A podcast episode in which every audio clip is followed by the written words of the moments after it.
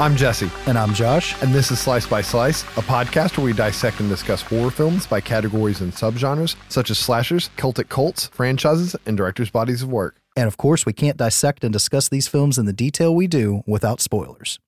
So we've gotten past the uh, primary husband's bulge of the, the Halloween franchise for me now that we've gotten the first one out of the way. And uh, it's been two weeks for you guys. It's been about 15 minutes for Josh and I. Yep.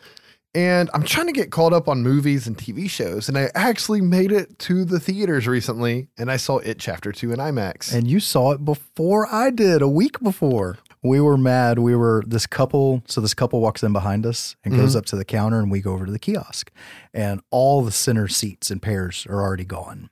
And so we have to pick seats off to the side. And we go in, set our food down. She sits down. I go to I go and pee because that's like not walking out of the theater to pee. I go back in. There's a point to this, I promise. and I go in and I look behind where me and Ginger are sitting, and that fucking couple that came in behind us and went to the human got our seats that we normally get that were Oh. already gone. And they weren't reserved, they were just already gone at the kiosk. So what the fuck? I thought the kiosk was faster. I'm supposed to be embracing technology when a human could have got me the seats I wanted. Did you go to the theater by my house? Yeah. Then why don't you just buy your fucking tickets online? Because okay, this is this is a great example. So the night that we went to go see us, we got there, we saw how packed the theater was, and we went somewhere else to do something else because we're the weirdos. We don't like people being in the movie with us. We want to be alone, not because we want to get freaky, but because we're just. Well, I want total immersion when I'm there. But anyways, sorry about the little side story. So tell me about cha- your thoughts on chapter two. I got to do another side story. We're covering Okay. we're we're covering Halloween, right? yes. And we're talking about you going to the bathroom at a movie theater. And I remember when we went and saw Halloween 2018, which I drug you and your wife out on opening night. I just we wanna point that actually went. Yes. And we're waiting in the lobby after the movie, and I want to have a discussion. And Josh in the bathroom. Josh walks up to me and he's like, I never thought I'd say this, but I just took a piss in a hypodermic needle in a urinal. You fucking died laughing, man. I forgot. I was talking to a guy at work about how we were doing Halloween. He's like, You better tell the story about your cousin pissing on the needle. And I did, man. But you know, it's a nice part of town too. That's the I weird know. part. It was like the burbs. I honestly wonder if it was somebody uh, insulin shot in their I, s- stomach. I seriously think that's what it is. But it's still one of those things. It's like when Dave Chappelle talks about being mentally prepared to go to the hood or to the ghetto. Like that's the last thing you're thinking of is I'm gonna piss on a fucking needle. You would think that a person with diabetes that has to give themselves uh, insulin shots would be more careful with their needles. But I just imagine the person's like acting like they're peeing. They do it, they drop the needle, and they look at picking it up, and they're like, Mm-mm. you got like the fucking urinal mint that's supposed to be blue, but it's like yellow brown. And then you got like the chewed up pieces of gum that are like different colors. yep. And three guys piss. And you're just like, I'm not touching that. but, anyways, uh, I like the first one a lot. The first It movie. Yeah. And I really liked the second one when I stood up and finished it, and then I slept on it. And it it had some good shit to it, but it was not as good of a movie as the first one. I agree. The best part I'll say about it, the because we don't we don't want to spoil it because it's still in theaters, but the grown up actors picked for the kids was fucking. Yes. They picked everybody perfect. yeah, they did a great job there. I mean, even the Old Spice guy. Look at your man. Look at me. I'm on a horse. You know, uh, Eddie, you could have told me it was the same guy. Like Eddie grown up. Yeah. he fucking did it perfect. I love Bill Hader and everything. They were just, they were all great, you know, and uh, I was glad they didn't lean on Pennywise the Clown so much because it's such a small part of the actual story. They did go in the deadlights a good bit, which was kind of neat. Uh, they the the scene with the two the gay couple getting like brutally beaten and stuff that was in the book, and that was pretty Okay. much scene for scene. And they didn't put that in the original movie in the '90s, Okay. so it was cool that they put that in there. It's really funny. The scenes where they didn't need CGI and they could use practical effects, the CGI was terrible. Yep. Thank you for bringing that up because that oh But the CGI was good when you couldn't have done it with practical effects. Did you notice that? I mean, obviously, like a giant spider with a clown head looks fake, but like it was actually good CGI compared to heads floating. I got you my know what I mean? I got my own beef with the the. Well, I don't want to. yeah, I know, I know. I we don't want- we I don't spoil, spoil old it. movies. We don't spoil Yeah. movies still in theaters, but, But no, there there was a lot of it where like the the part chapter one, I was like that was okay, Um, but I'm more excited to see what they do with chapter two. And to me, chapter two was a letdown. And I don't know how much of that is harkening back for nostalgia because it's been a long time since I've seen the OG. And I have a huge problem with accepting anyone other than Tim Curry playing Pennywise. And I'm just hung up on that. But at any rate, the movie was too fucking long. That's the biggest It was too fucking long. I want to see the Andy. It's like this podcast. Shit. We're trying to fix that though. I want to see the Andy Muschietti supercut that he's trying to put out in theaters. It's going to be like five hours long, where he puts the two movies together. Have you ever read the book? uh-uh. So the book doesn't do kids, adults. Yeah, The it's book is all basically- one- Yeah, it's basically like the Haunting of Hill House on Netflix. It's okay. adults with flashbacks, and if he does that and he doesn't have to reference the first movie when they're grown up, there's a lot of shit he cut out. Okay. So a supercut of the movie, while being long as fuck, would actually be cool to see it done properly. But I'm not shitting on the movie. I still say go see it if you like the first one. Yeah, yeah. It, wa- it was all right. It wasn't it wasn't groundbreaking or anything, at least not to me. The character piece of it, I thought it was really good. Yes. But that's because they had like, I mean, they have you have fucking Jessica Chastain and James McAvoy Yeah, in the yeah. movie, and they're both fantastic fucking actors. So like, they're going to be on top of their game. Bill Hader's pretty good, especially after seeing Barry. So I knew he was going to be good in it, and I don't know, they were they were fucking doppelgangers. I'll move on in a second, but uh, did you notice they had to digitally de-age the kids, and then they like pitch shifted like some of the kids' voices because you know twelve and fifteen is like a big difference. Yeah. And uh, the woman that played Eddie's mom in the first one Yeah. played his wife in the second one. Yeah. So, I don't know. It, it was pretty neat. It's definitely worth seeing and has some fucked up scenery in it. But other than that, man, I'll probably never watch it again other than the supercut. Still got to watch Brightburn, and that that backlog's still there. But since we're recording ahead for this month, I'm hoping to get caught up. I imagine by this episode we've blown well past 3,000 downloads. By the way, And we should. because we were like right on the cusp before the last one, and we've now time traveled a few weeks. So. Yay. Look at us go. No TARDIS required. And speaking of time travel, we're talking about multiple timelines right now, though. We covered Halloween 1 and 2 on the last episode. And on this episode, we're going to cover what I call the Curse of the Thorn trilogy, which in a vacuum, I really like 4, 5, and 6. It's a good self contained story. Five being the weakest of the three legs of this three legged creature. Uh, but we're going to get into exactly what the Curse of the Thorn is. Michael Myers didn't need a backstory, though Exactly. which we don't get a backstory on him as a character, but we get a backstory on his power and his mythos, and really not even in the fourth movie. It starts to pop in five, there's hints, six goes all out. And when I was a kid and I saw it, I thought it was really cool to have like a backstory. Got older, I I, I didn't appreciate it as much. But like I said, in a vacuum, these movies were good together, I feel like. And that's why I didn't want to break the trilogy up when we were trying to figure out how Yeah. to do the episodes. And it's because, I mean, at this point in time, we haven't done Halloween three yet. It's going to be on part three, so I don't, I don't want to fuck you guys up, but it is a standalone movie. Yeah, we're not not some of those people that just pretend it doesn't exist, in case you were wondering. Eight, I pretend doesn't exist. Three, actually like, Busta bust. but uh, you know, so they made three. They tried to go a different direction, which could have worked had they named it slightly differently. I feel like, but we'll get to that later. And then they're like, no, we have to have Michael Myers, even though he's really, really fucking dead. And that's why in 1988, we were given Halloween 4, The Return of Michael Myers. Yep, and uh, this was directed by Dwight H. Little, who also did some of Freddy's Nightmares, Ground Zero Texas, the Laserdisc Nice. arcade game. Um, I had that on, Sega CD. yeah, Sega City. Okay. uh, Dollhouse from Dust Till Dawn, the TV series, and Bones. Um, it was written by Alan B. McElroy, who, funny enough, also worked on Ground Zero Texas and the entire Wrong Turn franchise. And I will praise this guy. He's so well spoken when you see him in interviews. You would think he's a bigger writer than he is, just the way I see him in the documentaries. You know, like I've done this, this is my 500th interview because I'm a badass.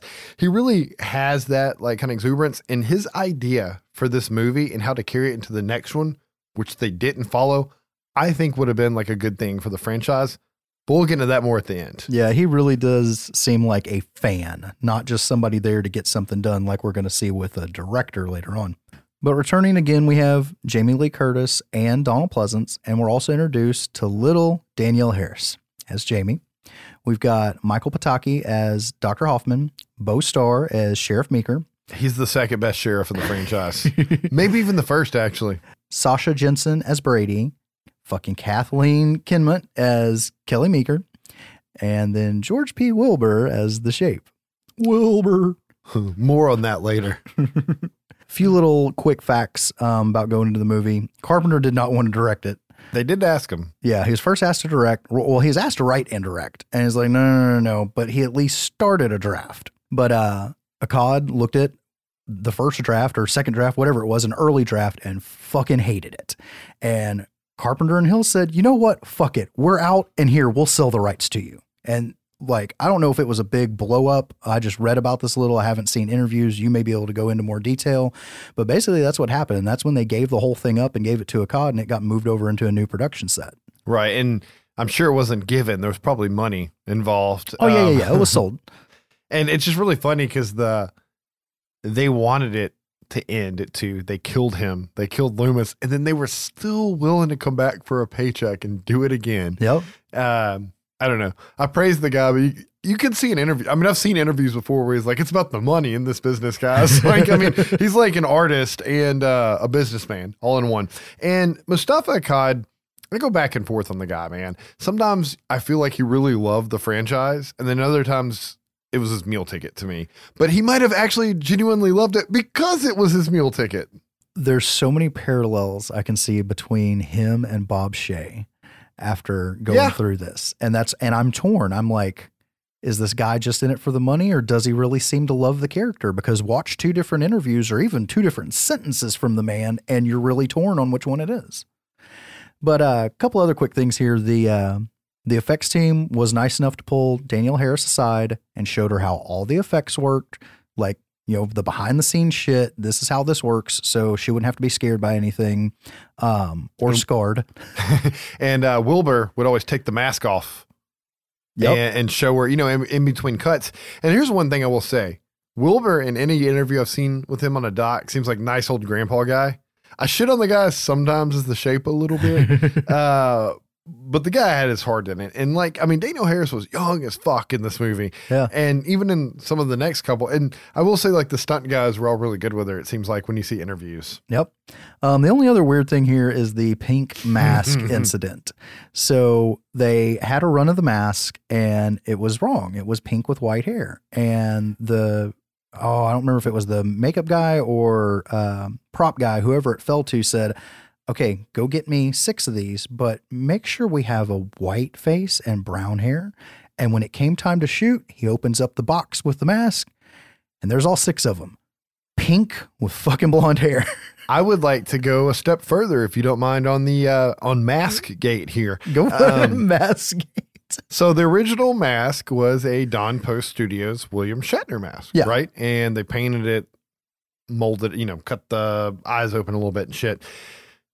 They called Don Post Studios and had them remake the Shatner mask mold to make this fucking mask for them. And Don Post Studios fucked up the color. Okay, so they were the ones. And I guess actually, if you look at the old Don Post Shatner mask, it was pink skin with blonde hair. Yeah. So they probably did what they were supposed to and just expected them to paint the fucking mask.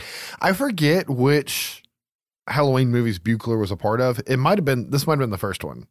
You know, because Okay. he's famous special effects and director. And I think we just lost him last year, I think recently to Oh, wow. cancer. But this might have been one of the first movies where he came in doing the special effects and he had to, I think he was the ones like, line me up the six mask. And there's some mask incidences later in this film. There is, and it's also why, if anybody's ever noticed this stark white mask that you have in this particular film, is because they painted the pink ones and rolled with it. They had no choice. It was Buechler in this one because he's saying that's why there's like so many like dots and stuff on the mask because he had to just like fucking quickly paint it. Yeah. Because you know most of these movies they had really short time frames, very little money, shooting at night. Yep. There's also going to be uh, there's a scene in the movie that's actually shot with one of the pink masks, and story goes that it was either a they had to shoot. I've heard two different stories on it. That either a they had to shoot because it was going to fuck the schedule. We'll figure it out later, or b it was fucking four o'clock in the morning and somebody got told go grab a mask and grabbed it, and everybody was so tired they didn't even notice that they had grabbed a pink mask. That's the one I always heard, but they're all theorizing because they don't remember it. They just like look at the dailies and like, what the yeah, fuck? it's in the fucking movie. That's for sure. And they couldn't reshoot it. So we've got opening credits that lead us into a Smith Grove ambulance arriving at Ridgemont Sanitarium. And we see a man and a woman uh, are there for a transfer. And we've got the security guard that gives them a fucking elevator pitch on the way down that's literally your recap of what's going on. I love in one of the docs, they uh I think it's the director, he's saying like every movie, especially when there's a gap, you have to have your exposition scene and it's ugly and you don't want to do it. So we're like, hey, we'll just throw this whole fucking thing in the elevator and get it out of the way. And the guard's kind of creepy too. He is, and I forget his name, but he's been in a bunch Lot of other shit, stuff. Yeah. Um, but we see a bandage up Michael Myers, and uh, Are those like magic, like Egyptian mummy bandages or something? Because motherfucker's missing eyes. He's been blown up. His brains are gone. yeah, he, he is seriously bandaged up. But what's really cool is as they wheel him out, it's a really low angle, and the camera's moving perfectly in time with the stretcher, and that's when the theme kicks in. And it's dark, it's raining, it feels real good. It feels like so removed from the previous two movies. Yeah, because even the third one, and I'll, I'll get to that when we get to that film, it was not the pumpkin, you know, with the music Yeah. playing, but it was still black and orange and did its own little thing. This is the first one where they do it like over a scene. And honestly, it sets the tone like it should, and it worked in this film. Yep. So as they uh, as they ride in the ambulance, we can hear that Michael Myers has a niece back home, and Michael Myers springs up and bashes the dude's head into the wall of the ambulance, shoves his thumb right in his fucking forehead, and we cut to seven year old Jamie looking out a window at an ambulance in the rain. It's not the same ambulance, but it's one of the same ambulances, but not the same ambulance. I wonder why they made her seven and not six. Because Michael was six. Oh, you when he killed Judith, like it would have just been kind of cool to do that. yeah, that would have been better. Maybe it's two on the nose, but I feel like it would have been better had they done that. I do want to say catch that. he's laying on the stretcher, not moving, and when they say something about, did you know he has a niece back home? You see his hand tighten up, like, love, here we go again. You know, the the thumb scene though, I could have done without that because this is the movie where they're like the Friday the Thirteenth movies and all the other Halloween knockoffs have like boobs and gore and violence galore. We got to do that in this one, and it was actually it was a fake hand with a Yeah. retractable thumb. And by this point, we do have nightmare movies happening. So Yeah. now I can really say. but that's what I'm saying. Like there were all these other slasher movies, and honestly, that's part of the mystique. I feel like of the Halloween movies is Michael not having to, you know, have these ghastly kills. But some of them are kind of cool still. yeah. Well, I still think this one shows more restraint than two on some of them. Yeah, Like the needle in the temple is just, anyways. eight doesn't exist, and I don't like two, and that's just how I stand on the franchise. So through conversation between Jamie and Rachel, we learn that they're not really sisters and that Jamie's mother used to babysit Rachel. And Jamie pulls out a picture of her mom, and we see Michael Myers is watching her from the shadows. All those shots are creepy throughout this movie, where Michael just kind of appears to Jamie. I do like the way those were done. Yeah. And she goes to go to bed. And what does she do? Now I lay me down to sleep. You know, she says the prayer and everything. And then Michael Myers attacks her, but it was just a dream. And uh, I think she's even found crying in the closet, holding the, the box of pictures. Right. So we already know that there's, you know, lots of weird shit going on in this poor girl's head. So the next day, which is Halloween, Rachel gets told she has to babysit, but she wanted to go on a date. And uh, cause she actually says some shit about how I'm going to be stuck watching her, and fucking little Jamie's like right behind her hearing all this shit. She's honestly like an adorable child actress in this movie. Oh yeah, she's like she's like where I thought we would have seen uh, Heather O'Rourke yeah. go. Like really, really reminds me of being that in tune with the character. I like Rachel's little speech about to her mom about. I think that Brady was going to make a commitment tonight. Yeah. my relationship, my marriage, and your future grandchildren. it's just all fucking so high school and ridiculous. Yes, she is a little delusional in that sense. But she apologizes to Jamie and she kind of bonds with her and she tells her that she's going to take her out for ice cream and out for trick or treating later. This is going to be another one of those with weird back and forth cuts. Um, we see Loomis confronting Hoffman about the transfer. And right then, Hoffman gets a call about an accident. Right. So let's just throw all this in here real quick. And Donald Pleasence has a fried egg on the side of his face. Yes. Did you know that this ambulance scene originally, when they filmed it, you just saw the ambulance full of blood and they didn't show what happened? And Oh, really? most of the like extra gory scenes were reshoots afterwards because they're like, we got to make this movie Okay. like more. And so they reshot him like doing the thumb and shit. And part of that was good because in the reshoots, they actually redid Donald Pleasence's burn makeup because it Yeah. was his girlfriend watching some of the some of what had been cut with him that said, "Why do you have a fried egg on the side of your face?" He actually went to Buechler and told him to redo it because like he was fine with it until his girlfriend made fun of him. Yep. And then it's like things you can't unsee. And there's mix-ups with his makeup throughout Oh. the movie. Like he has the oh, okay, okay. Oh yeah. So as they go on scene to the ambulance crash, Loomis is taken off and it's like, "Where are you going?" It's like, "I'm going to Haddonfield." It's a four hour drive. You can reach me through the local police. If you don't find him in four hours, I'm sure I will. And in this scene, you can already see two different cuts where the burn makeup changes. And like you said, man, it goes on throughout the movie, but we'll let it go. At least it doesn't change sides of the face. He should be burned a lot worse. yes, he should, because he got blown the fuck up. He's he's burned up. He got burn scars. He survived. the end. no, no, that's part eight. Um, so we cut to uh, Michael Myers stabbing a mechanic that's working on a car at a service station, and Loomis just happens to be stopping at this same service station. And- No gas stop for 50 miles. You've seen those signs, right? No, I just saw no mo gas. but um, I think he kills the uh, the waitress lady too. And Loomis goes in and sees the bodies in the little diner thing attached to the service station. And he actually offers himself up to Michael Myers as a sacrifice. He's like, "Take me. You, Yeah, if 'cause you he need sees- someone. Take me. Leave them alone." I love the way it's shot though, because he, you know, he sees Michael standing there with the bandages, like behind the kitchen, and he's like offering himself up. He's like, "You can take me and not kill anybody," and then he fucking quick draws and like loads on him. But he's already gone. I don't it- know. It, It's doesn't just show him move. Dun dun dun. It- it's, like Captain Kirk fucking teleporting. I'm telling you. when he didn't have the mask on yet. When Shit, you no power. when you see the behind the scenes, they talk about how they rigged the actor with a rope so that they could quick yank him out, and he got hurt doing it. Yeah, And it's like, why? You don't see him leave. It was a cut. I know. Totally unnecessary. walk away. So Mikey steals a tow truck and he takes off, clipping the gas pumps on his way out, and everything blows up. And by everything, I mean they even take a point to show you shots of telephone lines exploding. I know. so Loomis gets blown behind some shit, but he's okay because that's what happens when explosions happen. Doctor Loomis just flies through the air. But he obviously has no car now because it blows the fuck up big time. Like I'm missing out a Michael Bay joke here, and uh, the phone lines have exploded as well, so he can't make any calls. So back at school, we see Jamie getting teased about her uncle, the boogeyman, and her dead mom. Jamie's These are terrible little fucking shits, and they're the real villain of the film. They are, but that one kid has the mask uh, costume on. Literally mask. Yeah. Yeah, like the cartoon show and everything. I forget which character he is, but you and me both. We remember this cartoon at any rate. Got fucking motorcycles turning into helicopters and shit. Yes. But uh, Rachel and Lindsay come pick Jamie up and they take her to the discount store for her, uh, for Rachel to see Brady and for Jamie to pick up a costume.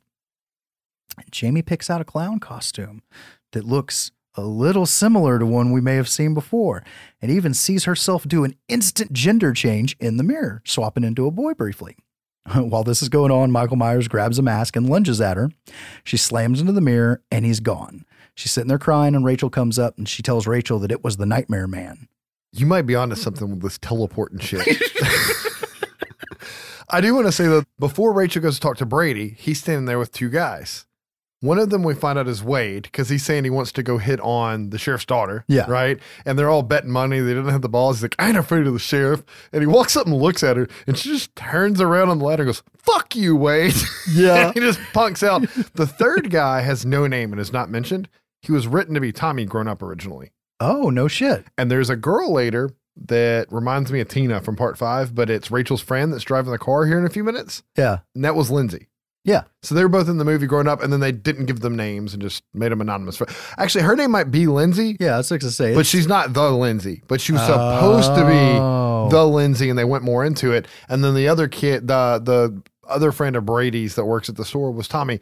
So I don't know if that would have been cool. Like that would have more just been a throwback Yeah. because the town is a character in these movies as well. Yeah. And that would have been more of like a throwback because it doesn't affect the plot, but I just thought it was kind of neat to say. Yeah, that's neat. And there's things in here where stuff could have and should have gone in different directions or different ideas were played with, and it didn't really fall apart until six. And this is where you can see the writer was a fan. Yeah. Yeah, actually knowing what to bring in. I swear to God, though, I always confuse the actress that plays the Lindsay in this movie and like Tina from the next one. Like they always get mixed up in my Oh. head if I hadn't seen the movies in a little bit. Fuck yeah.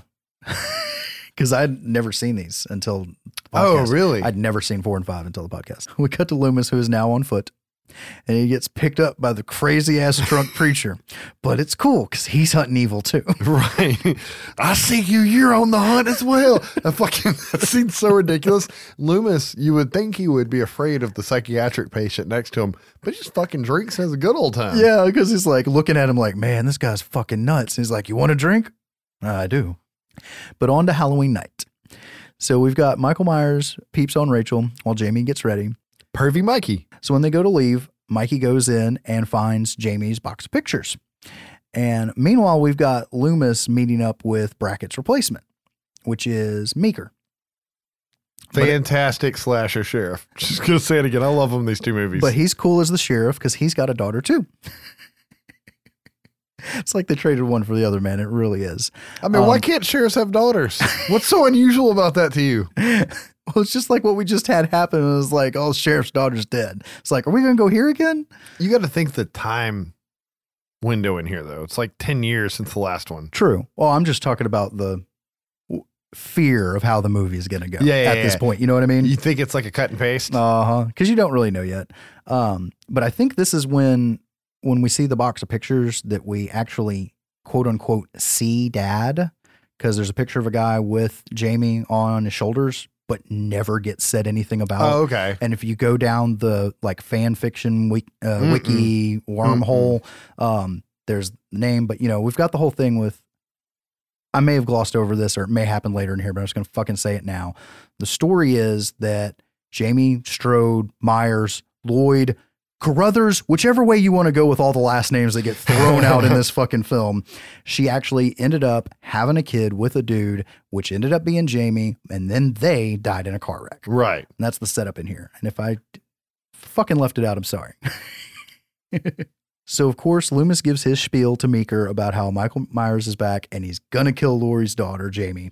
And he goes on his rant. I tell you, Michael Myers is here in this town. He's here to kill that little girl and anybody who gets in his way. At least he knew there was a niece this time. He didn't know Laurie was the sister before, I know, right? right? As the girls trick or treat, Mikey watches them as they go up to the Meeker house. And we find out that Brady is now an O'Neill.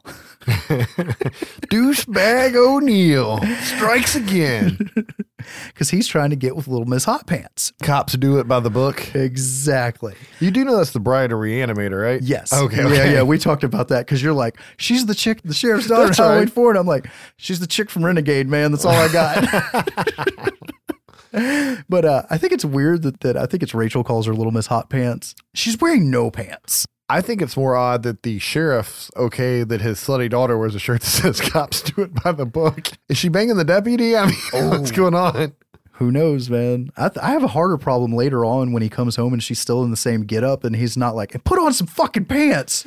He kind of addresses it to Brady, though, To Brady, yes, but not to her. because um, just the first scene that those two filmed, Was the sex scene?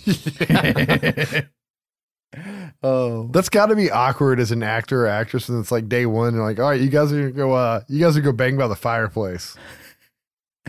but uh while Rachel and uh and Brady are having their little argument, Jamie takes off with the rest of the kids. She just wants to go trick or treating, man. Yeah, it's a good time. Just wander off into the darkness with a killer on the loose. Who's specifically after you? Yeah. She doesn't know all this. Though. I know. So we then cut to this news report at a bar, which seems uh, like a weird cut at first, but it's just a setup.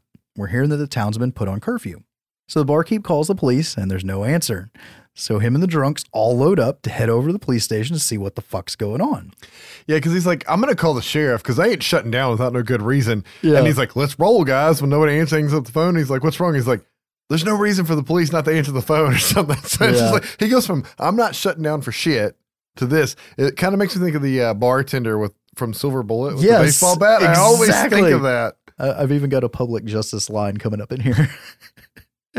um, So while this is going on, Loomis and Meeker find the pictures and the dead dog because, you know, Mikey got hungry again. He always eats the fucking dogs, man. Rats, raccoons, where the fuck he can find.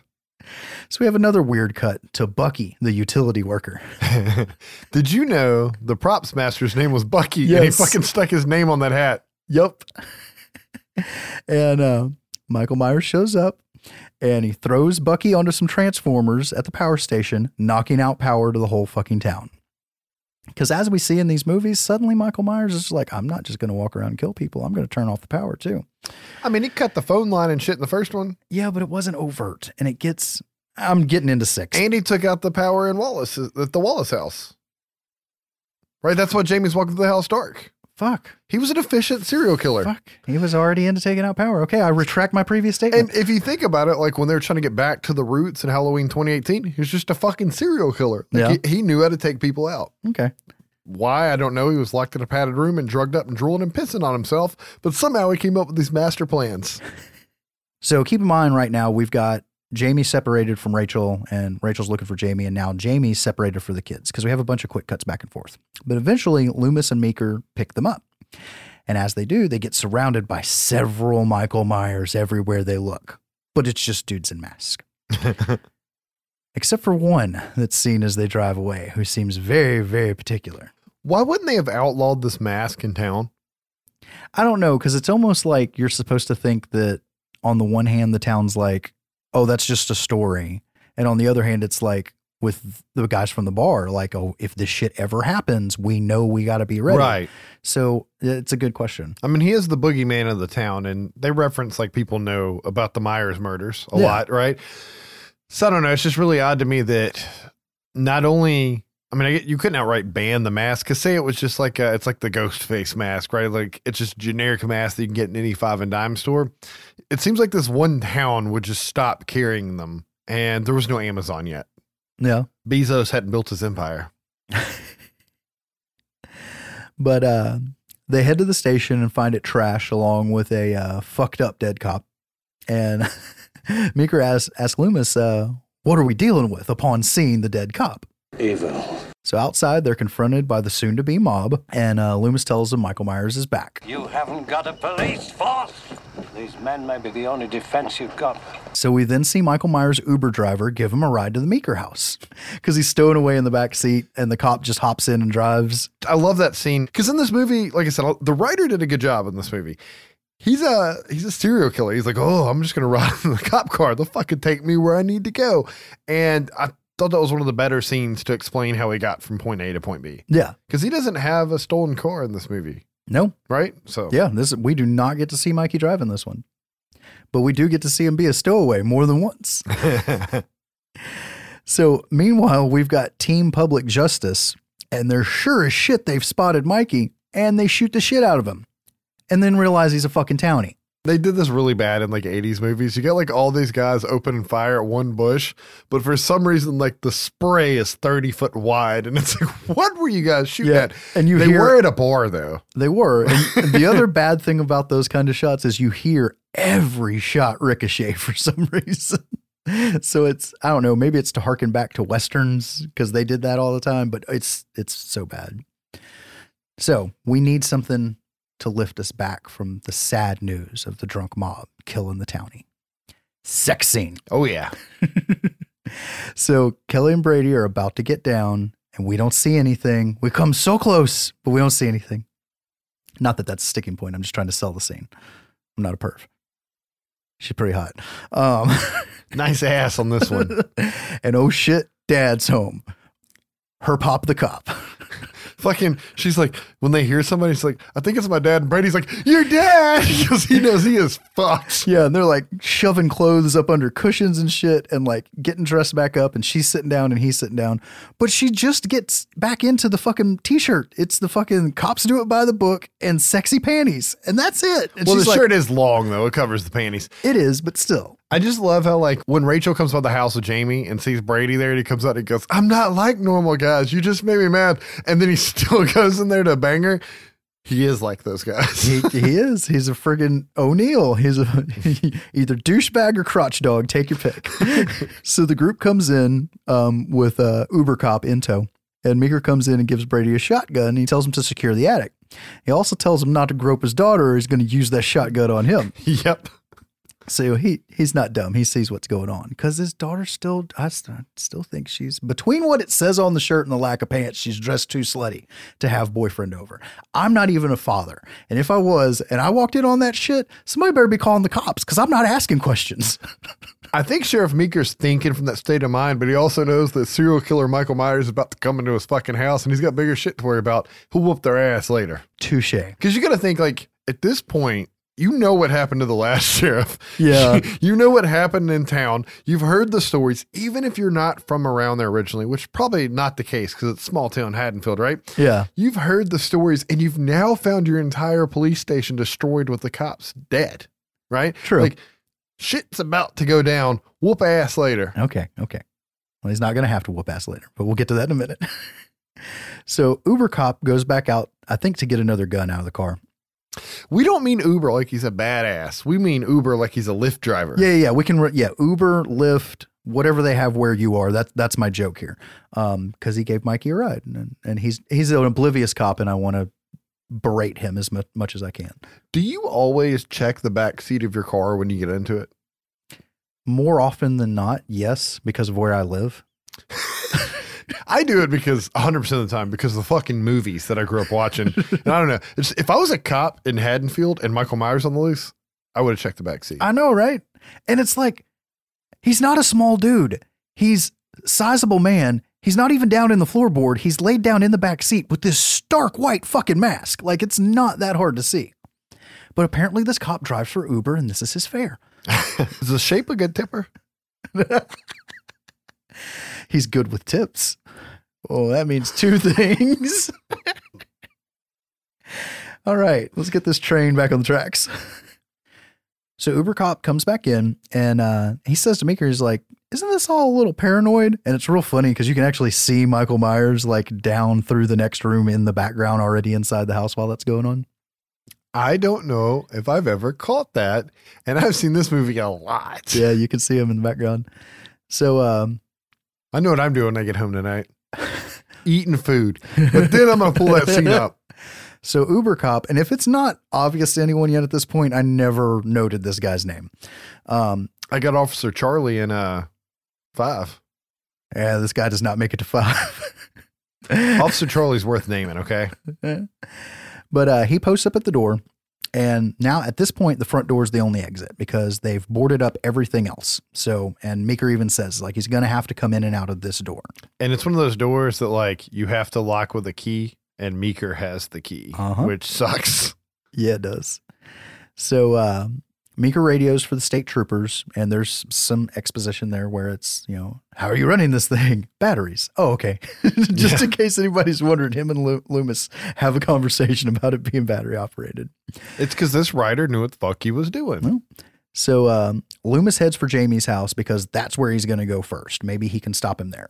And this is when Rachel and Hot Pants get into it over Brady in the kitchen Right. because uh, She's like- you need to wise up to what men really want, or you're going to end up cold and alone or some shit. She says, uh, this isn't the, you need to learn what men really want, or this isn't going to be the first man you lose. Yeah. so something like that. I like Rachel. She's a good final girl. she is. She gets fucked in the second one, or the fifth one, just like the girl in uh, Friday the 13th Part 2. Yep. But I'll get to that in a little bit. That's exactly what I thought about. But uh, Meeker hears about the shooting of the townie over the radio, and he leaves as well. So now that she's made coffee, Kelly goes to bring Uber Cop some because he's posted up in the dark all by himself. She lights a candle to reveal Michael Myers is sitting there holding Uber Cop's severed fucking head. And he stands up, shotgun in hand, about to fucking shoot Kelly, which would be dumb as shit. And no, he stakes her into the damn wall with the shotgun, which I'm okay with. I really like the scene because she comes in and you see the silhouette of what you think's a cop. Yeah. With a shotgun. She turns the light on or, or turns She- up a lantern she or lights something. the candle. Yeah. And you can see the dead cop like squished up in the corner and he just stands up with that gun and stabs her. I will say, I can't remember if you brought this up or not on this particular episode, but there was two actors to play Michael Myers and they fired the first guy, right? Was that this episode you said it? I couldn't. It, It's this movie. He, it is this movie. Yeah, yeah, and I don't remember the guy's name. I'm sorry because he, but it, it's really funny because in the interview he names some of the shots he did, and it was like the bandage scene in the gas station. But he's also the guy with the shotgun in the rocking chair. That's right. I'm like, what a weird scene to film early. Maybe they did. Well, they did the Mm-hmm. Brady sex scene in front of the fireplace. Yeah. So they were at that a- location. Yeah. So So meanwhile, Rachel was told by Meeker to stay at the radio in case anybody called back when uh, when he was going to leave when he heard about the uh, the townie getting shot. because they need some dudes with some can do attitudes yes, coming they in. do. So we see uh, Rachel get a call on the radio that help is on the way. So she goes upstairs. She's in the basement. That's where the radio is. Great reception down there, by the way. Um, so she heads upstairs. She finds Kelly and she runs into Brady and he tries to shoot. It's a double barrel shotgun. It's got two shots. And he lets off a shot, no, two shots at the fucking front door because it's locked, but to no avail. So Rachel runs upstairs to get Jamie. Michael Myers starts coming up the stairs right behind Brady, and Brady goes to shoot him, but it's fucking empty. What have we learned, kids? When you're in this kind of situation, if your weapon has to be reloaded, as soon as you are done firing, you fucking reload. Could have saved Brady's life. Moving on. Probably not. he tries to reload, but Mikey slams into the wall, busts him in the face with the fucking gun, picks him up, and breaks his neck. And it's framed in a way that you're waiting for him to get thrown out the window, but that never happens. Now, uh, in an interview I saw um, with a dude who played Brady, talks about how they put him on this teeter totter Right. rig, and that's how they do the raising somebody off the ground shots. And I'm like, why did I never think about that? Because I've always wondered how they did it. And you'll notice when he spits blood, it looks like he's spitting out like something. And it was the end of a take, and he thought that they weren't going to keep it and were immediately going to roll on another one because he was having trouble biting the blood capsule. And he literally spits out the blood capsule, is what you're seeing in that shot. But that's the shot that ended up making it into the movie. See, I thought he said that uh, they gave him the blood capsule, put it in his mouth, and didn't actually tell him when he was supposed to do it. And he got sick of holding it and he bit it. Or he bit it waiting for them to give him a cue to spit it. And they never gave him a cue. So he's like, fuck it. And he spit it out. And then they kept it, right? Yeah. Yeah, it was a fucked up shot, but that's what they kept. At least it was, it, it's really out of place when he spits it. Yeah, It's at least it wasn't one of those where it's like, and as you see him limping away, and he really sells it. Well, that's because he broke his fucking leg, and they kept the shot. It would have been cooler if he spit it in his face. yeah. But it was all unplanned. So it doesn't matter. Well, and, and he was a douche O'Neill, so he wouldn't. Uh, he wouldn't have the balls. I don't think he's that much face. of a douche O'Neill. He's I don't put him in that category. he's not. I'm saying it to be funny. He's really just your typical horny dude. Not, he- a, I mean, not overt asshole. He's good to Jamie earlier in the movie, and he does try Yeah. to be a hero right here. A douche O'Neill would not be a hero. Douche O'Neill would have jumped the banister and ran. Douche O'Neill might have tripped Rachel. I just got to be faster than you. Guys, don't be a douche O'Neill. So, anyways, Rachel and Jamie go up into the attic and end up out on the roof. And Michael Myers, for the first time in this movie, finally grabs a knife because there's a conveniently placed kitchen knife in the attic. I'm okay with this. Are you? Oh, with it being in the attic or with Michael Myers finally grabbing one? The attic. I'm fine with both. Fuck it. I don't. I know he has a knife, and I knew he got it in the house. I don't know if I ever paid enough attention to realize that he got it out of the attic. Yep, not until it's in the attic. I like this movie, so my brain probably retconned it to the kitchen every time. I like this movie too, and there's just I'm trying to throw a little bit of humor in here. So the girls go out onto the roof, and Rachel slips and nearly loses Jamie. And uh, and nearly loses her insides in real yes, life. because she slid down, and there was a popped up nail on the roof set that supposedly ripped her stomach open. Yeah, because there was an actual house, but they built like a set of the roof that was six feet off the ground, so nobody would die if Yep. they fell. But they, just like everything in this movie, hastily put it together. Hello, tetanus shot. So uh, That's Mike- pretty cool though that she went right back in and filmed the scene after they stitched her up. Yeah. So uh, Mikey shows up and uh, Rachel tries to lower Jamie via um, some antenna wire. But Michael's too close and she drops her, but she doesn't fall. She's tangled and hanging. So she rolls away and she's hanging from a fucking gutter. She hangs there for a minute, getting slashed at, and then falls to her death, as far as we know at that point. So Jamie makes her way down uh, the wires. I guess she untied herself or something, whatever. And she runs over to Rachel, and we find out Rachel's still alive. That was like real brief moment of thinking that she's gone. So uh, I always just thought she was unconscious. I don't know, man. Did you hear that scream on the way down? That's a death scream. it's a Wilhelm scream, about to say they used the Wilhelm scream. which neither one of us remember to bring up during fucking Swamp Thing. I mean, it's in every movie. I know, right? about. There's no point in bringing up a Wilhelm scream. I hate it every time I see that shit on something. I'm like, it's in everything. Who cares? So Jamie runs into Loomis, and that's the only thing that really bothers me in this movie. It's like as people run around in the neighborhood, it's like really wish somebody could save me. Oh, Doctor Loomis, He's our hero. and uh, he takes her to the school, and this is where the the pink and white Michael Myers pops up, and uh, he throws Loomis through a window, and then he grabs Jamie, but Rachel shows up with a fire extinguisher, sprays him down, and is able to escape with Jamie. As they're coming out, the uh, public justice mob rolls up and they take the girls in the truck to take them out of town because they're like, Michael Myers is still in there. Let's get the fuck out of here. Because I think one one of the guys says the other one's like, "Do, do you want to go in there?" Like, No. I do want to say so. The writer wrote a bit with Jamie hiding under the desk and Michael walking and flipping the fucking desk over. And that guy and they ended up not using it, but Moustapha pulled that from the script to use in uh, H2O, Yep. which is a cool fucking scene. It is. So they're all driving off in the truck, but they've got a fucking stowaway, and it's Michael Myers.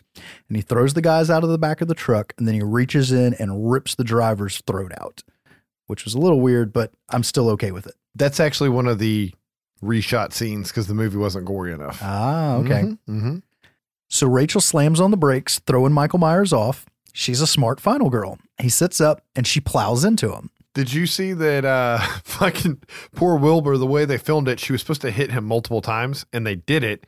And then they edited it down to just one hit, even though they wrote it, it was like three or five. So poor stunt guy had to get like fake hit with a car and roll over and over again. That sucks for him, but if that was the idea, that's I like it better that it was just the one hit. well, we don't know what the other hits looked like because it doesn't make sense Uh. with the one we got. Oh, about getting him from point A to point B. Yeah, I'm assuming we saw True. hit five or hit three, whatever the last one was. We don't know like the other bumps or whatever. Yeah, because they were up on the road, and then now we're fixing to be like down in the woods. It seems. Right, right. Okay. But uh, Jamie looks on, and she has this look on her face like she knows something that we don't.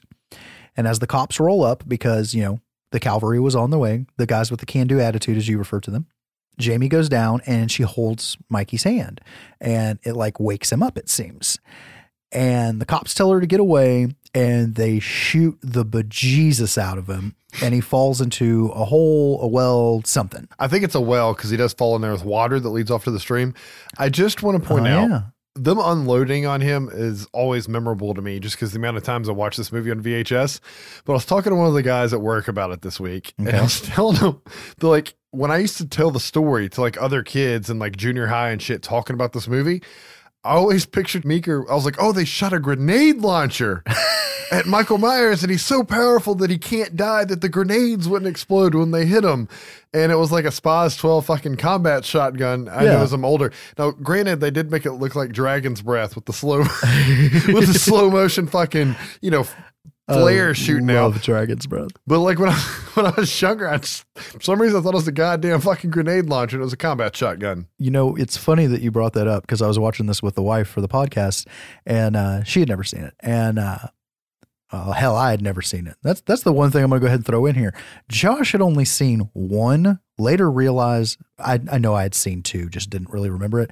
Later realized I had seen six and H two O, but hadn't seen any of these other movies before doing this episode of the podcast. Just so everybody knows. But the wife goes, "Why? Why does a cop have that big, giant, whatever she said about the gun?" And I'm like, "It's it's just a 12 gauge. It just has the you know the stocks folded up, and it does have a carrying handle." Blah blah blah. But it was funny that she brought up, "What's that?" Well, It's like a SWAT shotgun, right? Yeah. Haddonfield has a SWAT team. Write it off as that. Uh, Haddonfield has a Michael Myers, so they have a SWAT team. That's why. That's what you should. They Hey, Ginger. better. Hey, Ginger. They have the shape, so they have combat shotguns. Oh, so thankfully it's all over. A little bit of postscript. So back home, mom starts a bath for Jamie. And then we see a POV shot pick up some scissors, pull down a mask, and enter the bathroom. And it looks to be at quite a low height. We hear a scream and we see Loomis start up the stairs. He freezes and screams, No, no. The theme kicks in, and we see at the top of the stairs a blood covered Jamie, scissors in hand. The end. I fucking love his scream there, his mm-hmm. performance. Beau Starr, you know, Sheriff Meeker running in and stopping him. His look when they look up. Yeah. It's fantastic. They didn't let Danielle Harris film that scene, and she never understood why. She's like, I did all this other fucked up shit, but I couldn't be the one with the fake scissor stabbing. Yeah. Because that comes up more in five. You can see the stabbing. Yeah, but they wouldn't let her do. They let her stand there covered in blood, holding the scissors, but they wouldn't let her do the stabbing motion. So the way it was written, when she grabbed his hand, it was basically like he transferred into her. Okay. So like the curse, the soul went into her, and it's not so much like the, you know, there wasn't a curse of the thorn yet. Yeah, So it was more like he possessed her body. They didn't really get into all that, right? No. And the writer's intention was for Halloween Five for Jamie to be the killer. Yep. Now I've seen Danielle Harris make a joke in an interview like, I don't I don't get it. Was I supposed to be a sidekick? That wasn't the intention. It was for her to be the killer. And really, I mean, it would have been harder to do because the first one took place in 78 and it has the flashback to 63, right? yeah, you could have had they could have time lapsed it and Jamie was older Yep. and broke out and I don't know. I think that was the direction the franchise needed to go. Oh yeah, it coming off of three, which we'll get into, of trying to take the the whole thing in a totally different direction. This direction made would have made sense in the universe and would have been fun and would have opened more options. At the same time, we're the big angry gods that can't be pleased. So I'm sure we would have been mad about it had they went that direction anyways. But it was something fresh without going too far out there. I mean, the first time I saw 4 before I bought it on VHS cuz as a teenager I owned 1 and 4 on VHS and I didn't have streaming. Shit, obviously, because this was the 90s. And uh A 28.8 BPS modem. Right, right. I didn't even have that yet. Uh, so I wore out one and four on VHS, and the others I would just have to catch on. Like USA would marathon four and five sometimes. So that's how I saw five. Okay. But the first time I saw four, as a teenager and already a diehard fan that dresses up as Michael Myers regularly for Halloween, as soon as I saw that scene, I was like, because this movie came out, what, 88? Yeah. So, I mean, I saw it after, I didn't see it when I was, I don't remember seeing it in the 80s, anyways. Yeah. But when I saw it and I saw that scene, I was like, yes, Jamie's going to be the fucking killer in the next one. And then I saw five and I was like, aw. yeah, it really was. It really was a letdown because it, it seemed so good. But I liked the movie. I thought it was a great getting back on track for the franchise. And what was to come, we'd find out really fast in 89 with Halloween 5, The Revenge of Michael Myers. Like I said earlier, I like the Curse of the Thorn trilogy in a vacuum. So I like this movie in some ways. In other ways, I don't. it was a really interesting approach. They asked the writer and director from the fourth one to come back. They didn't want to do it. I'm fairly certain it's because Moustapha Akkad said they couldn't go along with the Jamie storyline, and they're like, "Fuck it, we're out." Yeah, somebody, s- some producer derailed the idea.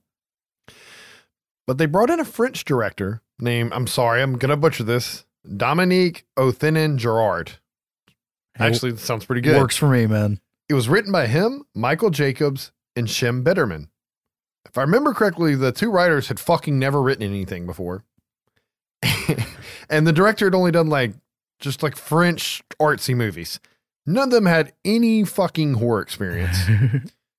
the director of photography also had no horror experience and almost no experience either. So why the fuck did Compass or whoever fucking owned the rights as a company bring in all these people that didn't know what the fuck they were doing to carry on the franchise? One thing I do know is that four made money. And it was Yeah. it was like, holy shit, we're back on track. So this brings us back to the debate from earlier. Maybe he didn't care. Maybe all he cared about was getting another movie out as fast as possible, and this was the quickest crew he could get together. I like three, and we'll get into that when we get to three. It's a good movie for an 80s horror movie, just ignoring it as a Halloween movie, which it kind of is ignored as a Halloween movie, right? But I have a theory about that when we get to it, by the way. But I just want to say, I guess they could have been scared. This is what happened last time we made a movie without Michael Myers. However, it's not the same thing. That was a completely different story. It wasn't even in fucking Haddonfield. Yeah. In three. They could have even brought Michael back later. You could you could have done you could have had Jamie Killen in part five and have the twist at the end be Michael Myers showing back up. You still could have brought him back. Or the possession went into a grown up body. I mean, we're getting into Jason Goes to Hell kind of at that We point, are. but that hadn't happened yet either. So I don't know. I mean, I could see the apprehension, but there's a lot of retconning in this movie to an extent as well.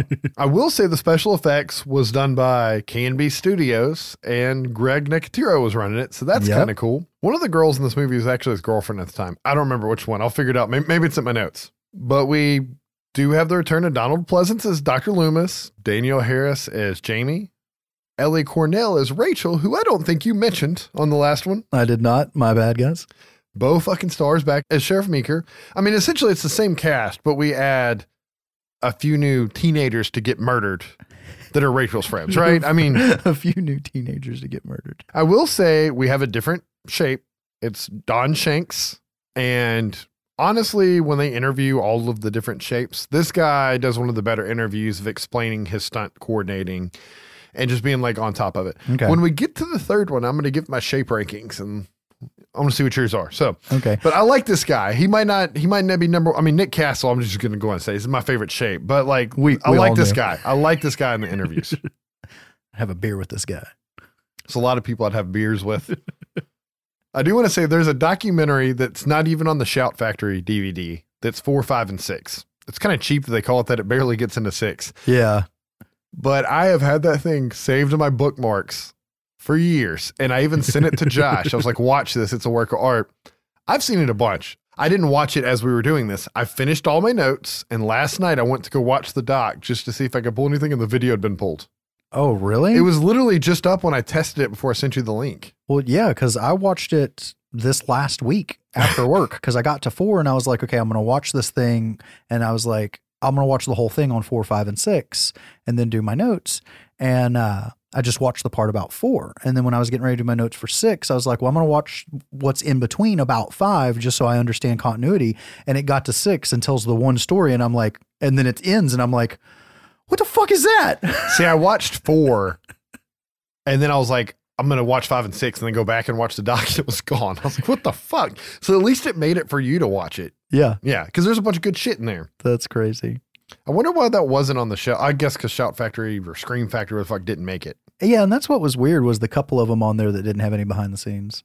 But anyways, we open the movie up, and it's essentially the end of H4, but with some more scenes in there, right? Yeah. And I don't remember what all's extra, but I do love watching Sheriff Meeker walk up to the hole with a fucking pack of dynamite and light it, fire in the hole, and he drops that bitch in there. Like, like I said, I really like the writer from four because lots of times in these slasher movies, no matter what, you know, we're on number 18 out of the franchise, right? And the cops still pop two shots into him. They're like, oh, we're done, guys. And he gets up and murders them all. They fucking unloaded with the entire militia and combat shotguns. And then the sheriff threw dynamite in the hole at him. They handled it right in this one. Yeah, or at least attempted to do their very best. in these extra scenes, we see like as the explosion happens, Michael happened to go out into a creek out of the cave that the well went into, right? And ride the stream down. You're introduced to a character, and I'm a little confused on part of this. There was originally an entire Doctor Death scene, and I'll go into that in a second. Okay. But essentially, there's there's a hermit that lives in like a little shack, and Michael Myers stumbles into him in the door, and you assume Michael would just kill him. But the guy takes care of him and puts him on a bed, and we're just supposed to assume that he took care of him for a year. Okay. Yeah. However, the original opening, the guy was Dr. Death, and I don't know if it was a different scene because I've seen footage of like another guy finding his body on the ground. But but but the original idea was that this guy was like a voodoo guy of some some way, and there's weird shit in the house. And when he lays Michael on the stones, he starts putting runes down, and he basically did a spell and brought him back to life. Oh. So that was all cut, but there is a thorn tattoo on Michael's wrist in this movie. Yes. It's just a line with a triangle in the middle, okay? Pops up a lot. We cut to All Hallows Eve one year later in Haddonfield at a children's clinic, okay? Jamie's asleep and she's having nightmares of stabbing her stepmother to death, foster mother, whatever. she wakes up and she has inaudible screams. The nurse runs in and wants to know if she needs her to call her mom. So I guess mom lived through the violent scissor stabbing. Yeah, we're, we're going off the rails real quick. Yep, yep, yep. And apparently Jamie's now mute from the PTSD or the shock, trauma, Yes, whatever. Oh, we got to pay you too much if you have a speaking role. I don't know how that works with small children.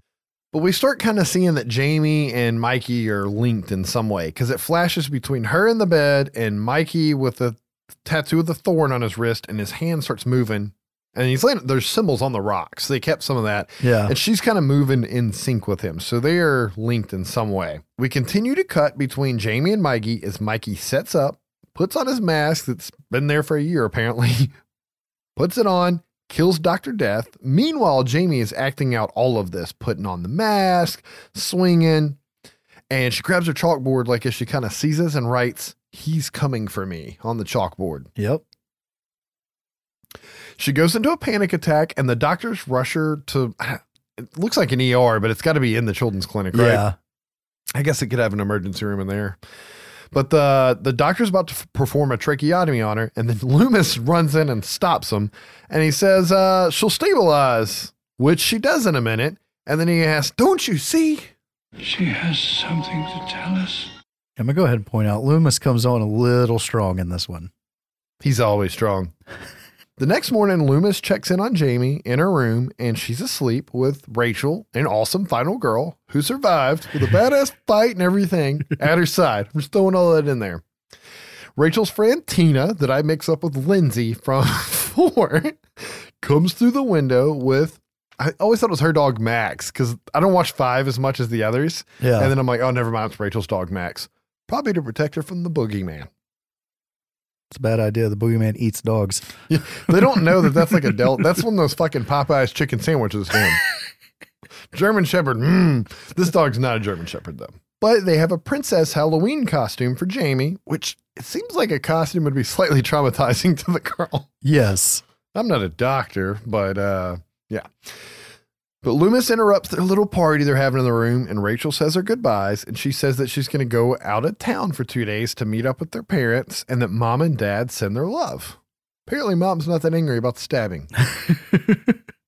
then you get a little jump scare of a rock smashing through the fucking window, and then you hear a car speed off in the distance, and there's a note on it that says, The evil child must die. Public justice. Public justice once again. You see Tina and Rachel start walking to Rachel's house and they part ways, and Max is barking at some bushes. We see in the bushes, though, the shape is actually stalking Rachel, and apparently she's not aware anymore after a year. I'm going to hark on this a little bit. Ellie, the actress that played Rachel, when she saw that she was going to be back in the movie, she assumed she was going to die in the movie at some point. And then when Yeah. she read the script and saw like when she died, and not just when, how she fucking dies, it's really pathetic what they did with her character. Happened the same thing in Friday the 13th Part 2. Yeah. However, I like Rachel more than I liked her. So I don't know. It's fucking irritates shit out of me. Yeah. And same here, but it, it does. It feels just like uh, Friday the 13th. But Rachel's taking a shower because we didn't get any nude scenes of her. So they got to make sure they at least get a naked silhouette, right? Yep. And we start to cut between her house and the children's hospital where Jamie's at. We see that the shape is sneaking into her house, and Jamie can like sense or feel all of this, right? Yeah. She starts doing sign language to her friend Billy, who stutters really bad. So he's there for something. And um, You mean Billy? yeah, it's kind of an it reference there, right? Um, but she's basically saying there's something wrong with Max. Billy's good at, he knows a little bit of sign language, but he's really good at understanding her mouthing words we see throughout the movie. Yeah. They get Loomis. Loomis calls the house to check on Rachel and Max, and Rachel does answer the phone, and she sees that the back door is open and Max is missing. And Loomis tells her to get the fuck out of the house and run to the neighbors for help. she does, and this is the worst fucking part of the movie. I don't know if it's a French thing. There's two dumbass cops that come and show up at the scene, but when they walk, you hear like clown horns and like wonk, wonk, wonk, and they're like really fucking stupid. And it's supposed to be a throwback to Last House on the Left with the two dumbass cops. Okay, one because I saw the thing where the the sound dude who had taken over the score put it in there, and where the director told him stupid shit like "walk like penguins." But if you're gonna have a throwback to anything, why those two cops? That was the biggest downfall of that fucking movie. We just recently talked about it. That's a horrible idea. It was less out of place in Last House on the Left, though, believe it or not. And that was a movie that involved like violent acts of Oh, yeah. fucking rape.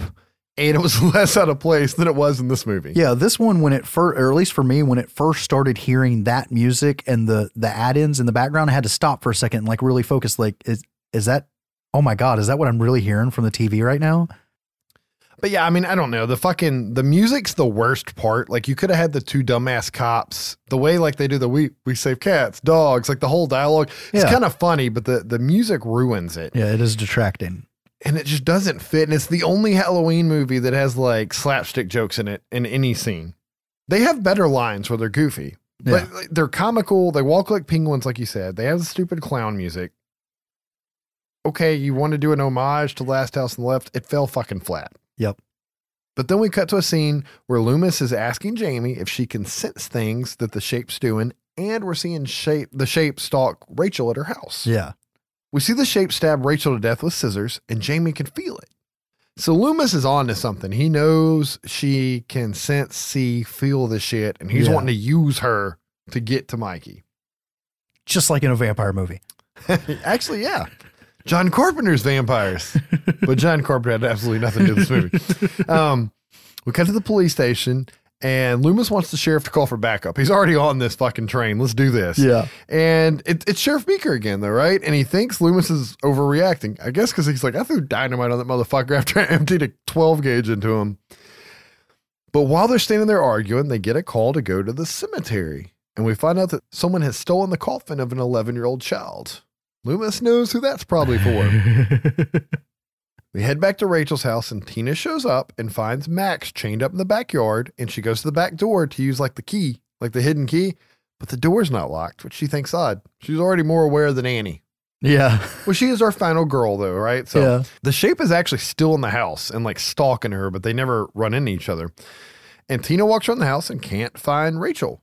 It's really funny though because they they do a good job on this scene. Like she walks into the room like and looks shocked by something and starts to look at the vanity, and that's where he killed her. But there's no blood or anything. It's just like she wanted to look in the mirror or Yeah. something. But the way they filmed it, it's, it's really get you there.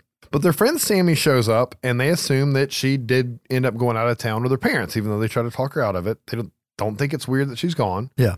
And they have the house to themselves. So I don't know if this was Rachel's parents' house or if like Rachel and Tina and Sammy had a house or, or what, but they're happy they got the house to themselves. There's a party house.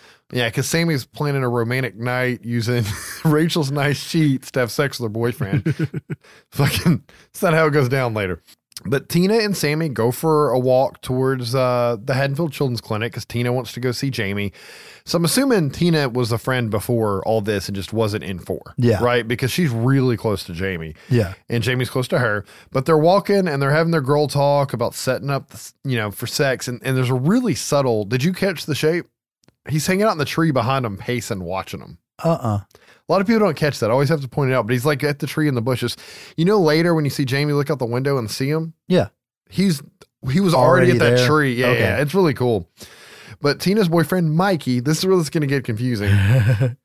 Depending on what he's doing, I call him the Shaper Mikey. Yeah, and you call him Mikey a lot. And you got me calling him fucking Mikey for this podcast. So yeah, now it's gonna get weird. Give it to Mikey. He'll eat anything. like a dog. Your mother ain't my dog. Not all of it. But Tina's boyfriend Mikey pulls up, and he's our douchebag O'Neill of the movie, and he's a jackass. Picks up in his car. They ride off, and Jamie can sense all of this, like that that Mikey's watching. I'm sorry, that the shape's watching from the bushes. It's gonna be and difficult. so it begins. I'll try not to confuse you guys or myself. But as they drive off, Jamie looks out the window and she sees her uncle watching from the trees where he was hiding earlier. She starts to run from him through the clinic as she thinks he's chasing her, and you can see like a man in overalls coming. And she goes and hides in the basement, but ends up just being the maintenance guy dressed in his fucking. He's got Big Macs to wear also, right? he helps her down. They take her back to the room, and Loomis is there. He's begging her to help him track down the shape, which is pretty fucked up of Loomis. yeah, this is this is when he's a little much, and it was weird because watching it, I'm like, Jesus Christ, were they really telling him to go that over the top? It's like he's lost his mind. And then I stopped and thought about what I had just said, and I'm like, well, think about it. Think about what he just saw at the end of the last movie and what he's been dealing with for his entire span of the movies. Like that character should be losing their shit at this point and be that obsessive. I'm actually more shocked that like he hasn't given up on Jamie. I guess it's just like the blank stare and stuff's not there because he gave up on Michael as a child. Yeah. And he's like, I'm gonna keep him locked up forever, but he seems to care about Jamie, or is he just fucking using her? Yeah. Yeah. There you go. There we go. That's probably what it is. We see a bus pull up in front of Vincent's drugstore, it made a comeback from part four, and we see a man in black with spurs on his boots and everything get out, and uh, he kicks a dog because he's an asshole. People don't kick dogs. We go to the fake ass Myers house. This house does not even remotely look anything like the house. It's not the same style house. It's not the same shape. Nothing about it's the same. I don't know why the fuck they couldn't like find a dilapidated house that looked similar. Was this? I don't know. You know, they moved the house, like the actual house. Yes, but I don't think it had been moved It yet. hadn't been moved yet. Okay. Could have been, but who knows? Either way, they could have just found a different house. Yeah. Because, yeah, the house is now a chiropractor's office. Yeah. At least last time I heard it was. Yeah. But Loomis heads to the dilapidated house in Haddonfield that we're going to call the Myers house. but Loomis walks around the house as he's talking aloud to Michael as if he was there. Have you come home, Michael? Loomis goes to the house, checking out the different rooms, this little garbage chute that I don't remember being in the old house, but we'll take it. It comes in handy later. And It's, uh, it's over by the hatches for the tunnels that go under the house. Loomis, you would think, would be aware, especially since he's in the Myers house trying to find Michael. Man Yeah. in Black's walking around the house behind him the whole time. He never noticed it. I don't know why. Ninja. He might be deaf now. Who knows? He's Yeah. old. But then we see that Myers is continuing to stalk the girls and their boyfriends around town, and we're introduced to Spitz, who works at it's not the Vincent drugstore, but a store. Yeah. And uh, he set it up where they can steal beer out the back for the party, It's right? the beer store. Mikey's out there just polishing his car like it's this fucking dick. And uh, Rachel scares him with a mask that she got for him. He didn't like the mask. I guess it fucks with his asshole face and his hair. I don't know. He's such an ass. But he gets in the car and he pulls around back like he's supposed to. And uh, he sees somebody like put a little hand rake, start dragging across the paint of his car, gets out to whoop his ass. It's Michael. Michael fucking kills him. Thank God, douchebag O'Neill out pretty quick. We have another one of those like Halloween cutting back and forth, especially in this movie since Jamie can sense the shape Yeah. her uncle. Uh, we, we bounce between uh, Haddonfield Children's Clinic and Rachel's house. And we see that at the clinic, there's a costume contest where Jamie's a princess, Billy's a pirate. And we see Michael pull up in Mikey's car with, it's so confusing, with Mikey's mask on that uh, Tina got him, right? So he's there to pick up Tina. I don't know how he knew the date plans for the evening and when to go pick Tina up Yeah. but he's got the mask on. Apparently, it was supposed to be a Reagan mask originally, and Oh, they really? didn't want it to be political, so they swapped Huh. it for whatever the fuck that mask is. Looks like some American Horror Story clown mask shit. Right. But when Tina gets in the car, she's excited to see that he's actually wearing the mask that she bought him, and uh, she's talking to him, and he's ignoring her, and she's fucking with him, and she ends up like kissing him on the mask, and fucking the way Dalton Shanks did his eyes, like. What are you doing to him? And he's like squeezing the steering wheel. Yup. Don Shanks is a good shape, but the eyes eyes under a mask are always hard to do, and he he did it fucking well. Once again, though, Jamie can sense what's going on and knows that her uncle's stalking one someone close to her, and she faints at the school. And we see that the man in black is watching all this again. Here comes the man in black. It's fucking Sam Hain, man. Glenn Danzig's here. fucking. Uh, the first time I saw this Samhain, God damn it. So did you know how the Curse of the Thorn plot goes down? Like when you saw this movie for the podcast, or were you just confused as fuck about the Man in Black the whole time? Okay, in all honesty, at first I was confused as fuck. I was like, but that's the dude that Mikey killed at the beginning. Cause like my brain was like, it's the dude from the shed. And then after that, I was just like, I don't, I don't know what's going on anymore. Why the fuck can't she talk? What's with this psychic link? Whatever. I have to watch this movie for the podcast. I was not sucked in. My head canon explaining this to friends at school and whatnot because it wasn't a six yet, and this will make more sense at the end. I thought it was the devil ah, okay. coming to take the shape to hell, Okay. Right? And that mark must have been D for devil. Yeah, I had no clue it was up the tattoo yet. I just remember going, I wish I had all these movies so I could see if he always had it. Ah, which he didn't. But we go back to the car and we see Tina complaining to Michael that like he's not talking to her or Mikey to her, but it's Michael to us that um he's not listening to her jokes and and she's like you're just mad at me from earlier and blah blah blah and she's like I need some smokes, right? She's pissed. So he locks up the brakes at the uh, Cookie Woman store, Yeah. lets her out, she goes in. I like them cookies. Jamie manages to get partial words out that once again Billy can understand. And they tell Loomis and a cop that Tina's in danger and she's at a store with a cookie woman, right? And like the cop's like, oh, I know that place. You know, he fucking radios it in. Yep. They dispatch the police and they get there and they're like, Tina, whatever her last name is, you know, come to us. And like they just all roll in. And she's like, what the fuck is happening? Yeah, because they roll up like she's like they're going to shoot her or some shit. Right, right. And uh, Myers fucking peels out. He's gone. Yep. Right. It's actually the closest they've ever got to like catching him and stopping him early in one of these movies. If you think about it. But they take Tina to Jamie, and she's excited because Jamie yells Tina to her. It's a little bit like her throat's like a little rough because she hadn't talked in a while, but she can talk again now. It's came back. Yeah. She's so excited, but still she wants to leave her. She's like, There's no boogeyman. You're going to be safe. I'm going to go to my party. And she's crying. Like Tina's crying. Like it's really hard for Yeah. her character, though, to me, like seems like she would have just stayed with her. Maybe, but I don't know. Maybe she's worried about her boyfriend being mad. But he just like the way he drove off on her, you'd think she'd stay. But they did a good job of showing how torn she was, right? With her being emotional about it. True. But Loomis sends Deputy Dumbass and Deputy Dipshit to go watch her for the night, right? They drive off, or actually, I think she she's like, "Good, you guys can give me a ride to the party, right?" So they give her a ride, and Myers follows them, and they're terrible fucking cops. They don't realize they're being tailed, and uh, the Man in Black watches all this again.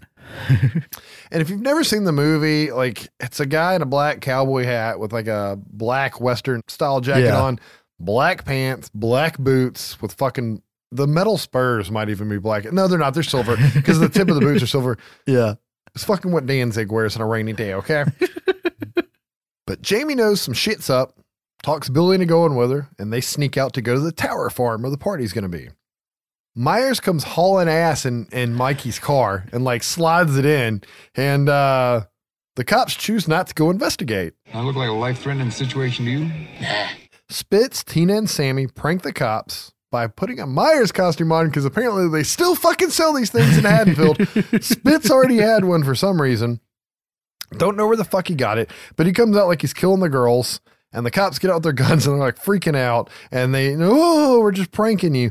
And the cops don't find it funny. And they say they could have killed someone. Fortunately, we're lousy cops. Sammy finds a kitten. And for some reason, I mean, she picks it up and it's adorable. But for some reason, that makes them all decide to go into the barn. I don't know why. Hey man, pussy's pussy. they go in an old barn and find more kittens, right? I think. Yeah, there's They one more do. kitten. And uh, Tina goes to chase a kitten to the barn as Spitz and Sammy start to make out. And of course, Pervy Myers is stalking him. it's his thing. Spitz prank scares Tina and she gets pissed and leaves. And then Spitz runs off and hides again. And Myers stalks Sammy into the barn in the barn. Sammy gets cornered by Myers, who attacks her, but we find out, surprise, it's fucking Spitz again. Yep. He's a prankster, apparently. This guy. Uh, this excites her, I guess, because they decide to get her freak on. But the look on her face as he lays her down on the hay, where she's like, This isn't the night I planned with the sheets, but it'll do. It's just like really funny how she does that with her face. Uh, in her little devil costume.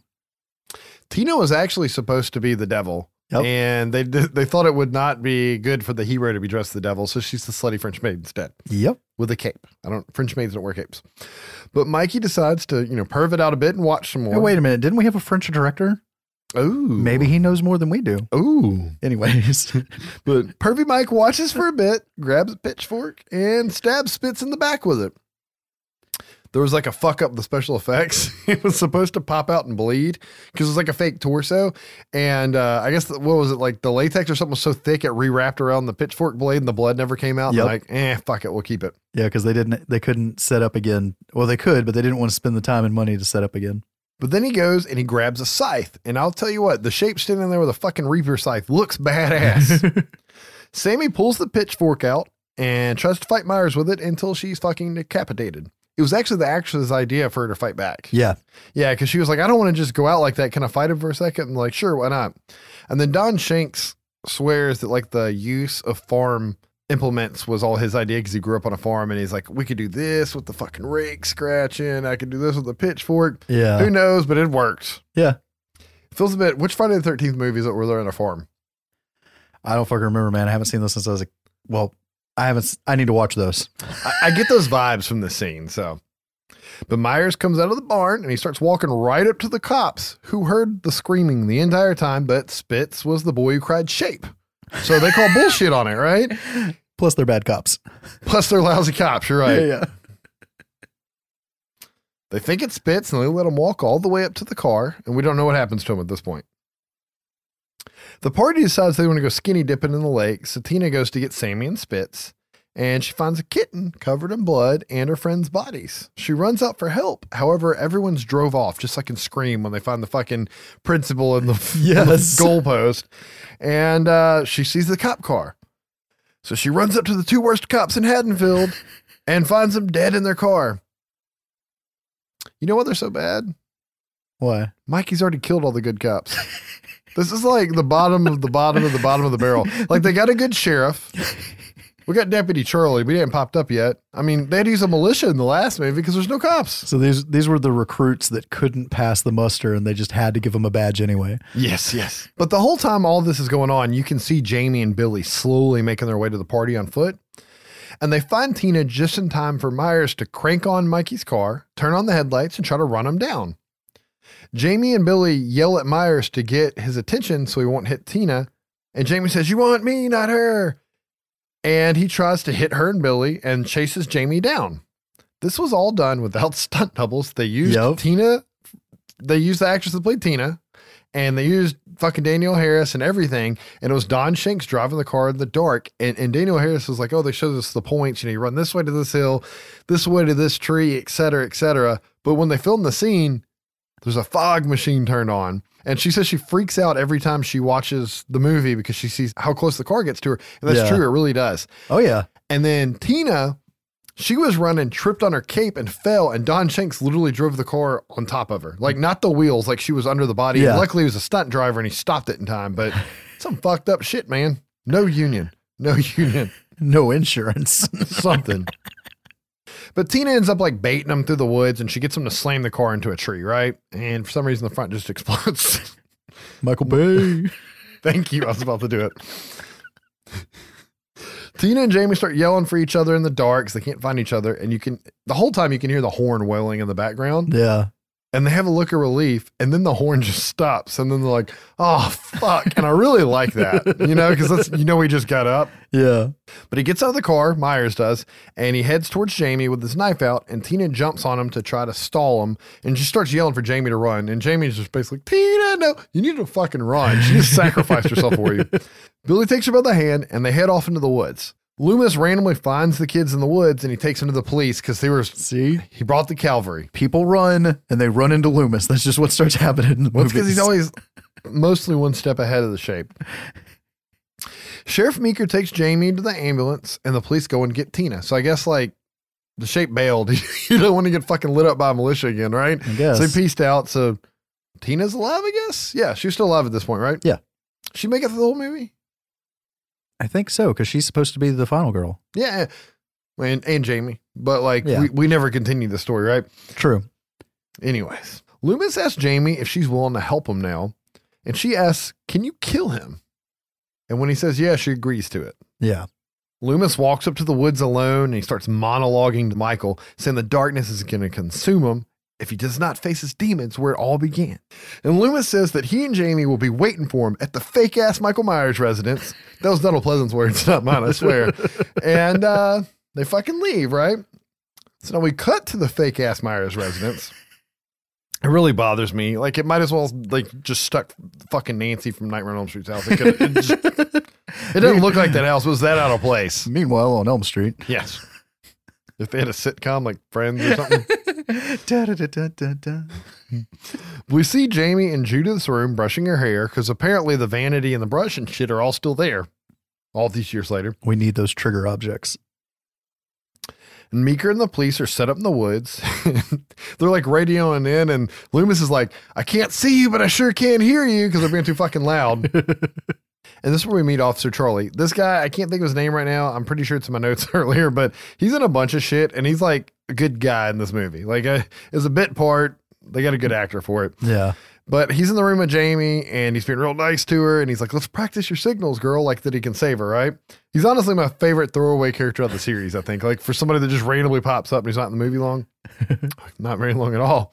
Um, but Jamie senses something's wrong with Billy at the clinic at this point, And Meeker sends all of his units to the fucking clinic. It just leaves behind Loomis and Charlie, but I think they're all supposed to clear out too, right? Yeah. Oh, that's right, because Meeker calls the clinic and nobody answers. Yeah, yeah, we're back to that. So it's not like, you know, when I was watching it recently because I hadn't seen it in a while. I was thinking Myers did something to trick Jamie's senses, and I'm like, how does he know how all that works? No, he probably just went fucking murdered all the police and then came over here because they can't get the police on the phone. So they head out and they're supposed to take Jamie with them. So Loomis goes inside, shuts the door.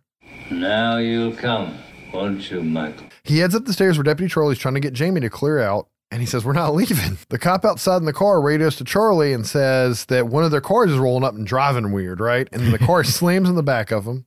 Michael gets out, brutally fucking kills the cop, and they can all hear it on the radio, right? Yeah. Charlie wants to radio Meeker, but for some reason, Loomis takes his radio, just fucking smashes it into the wall. Like he just wants to take Myers out once and for all. Backup worked pretty well last time. I don't know why he wouldn't go with that plan again. He's got a goddamn plan. Right. But he says he says that Myers outside and that they're gonna stay with the girl. Loomis goes downstairs to battle Myers and he approaches him and tells him that the girl can take his rage away and to just come with him to the girl. The girl's not upstairs, she's downstairs. You gotta believe me. Myers acts like he'll comply, and then he slashes Loomis across the chest with a knife and throws him over the fucking balcony. Officer Charlie tries to get Jamie out the window with the rope and lower, just like before, but Myers already started to bust the door down. Charlie tries to hold Myers off, and Jamie like runs past him out the door, right? Yep. Uh, unfortunately, Charlie doesn't make it. I was sad. Myers straight up chunks him out the window with the rope around his neck. Fucking gets him g- real good. Sorry, Charlie. Shit. Jamie realizes she's trapped in the fucking house and she ends up climbing into the garbage chute that we saw Loomis looking at earlier. And there's basically a struggle where Michael's like upstairs and downstairs trying to get her and he can't fit in. Yeah. And she tries to climb up the chute and he just starts fucking stabbing the knife through at her. A Couple things here. Apparently, they just marked on a Sharpie on each side Danielle, don't stand here.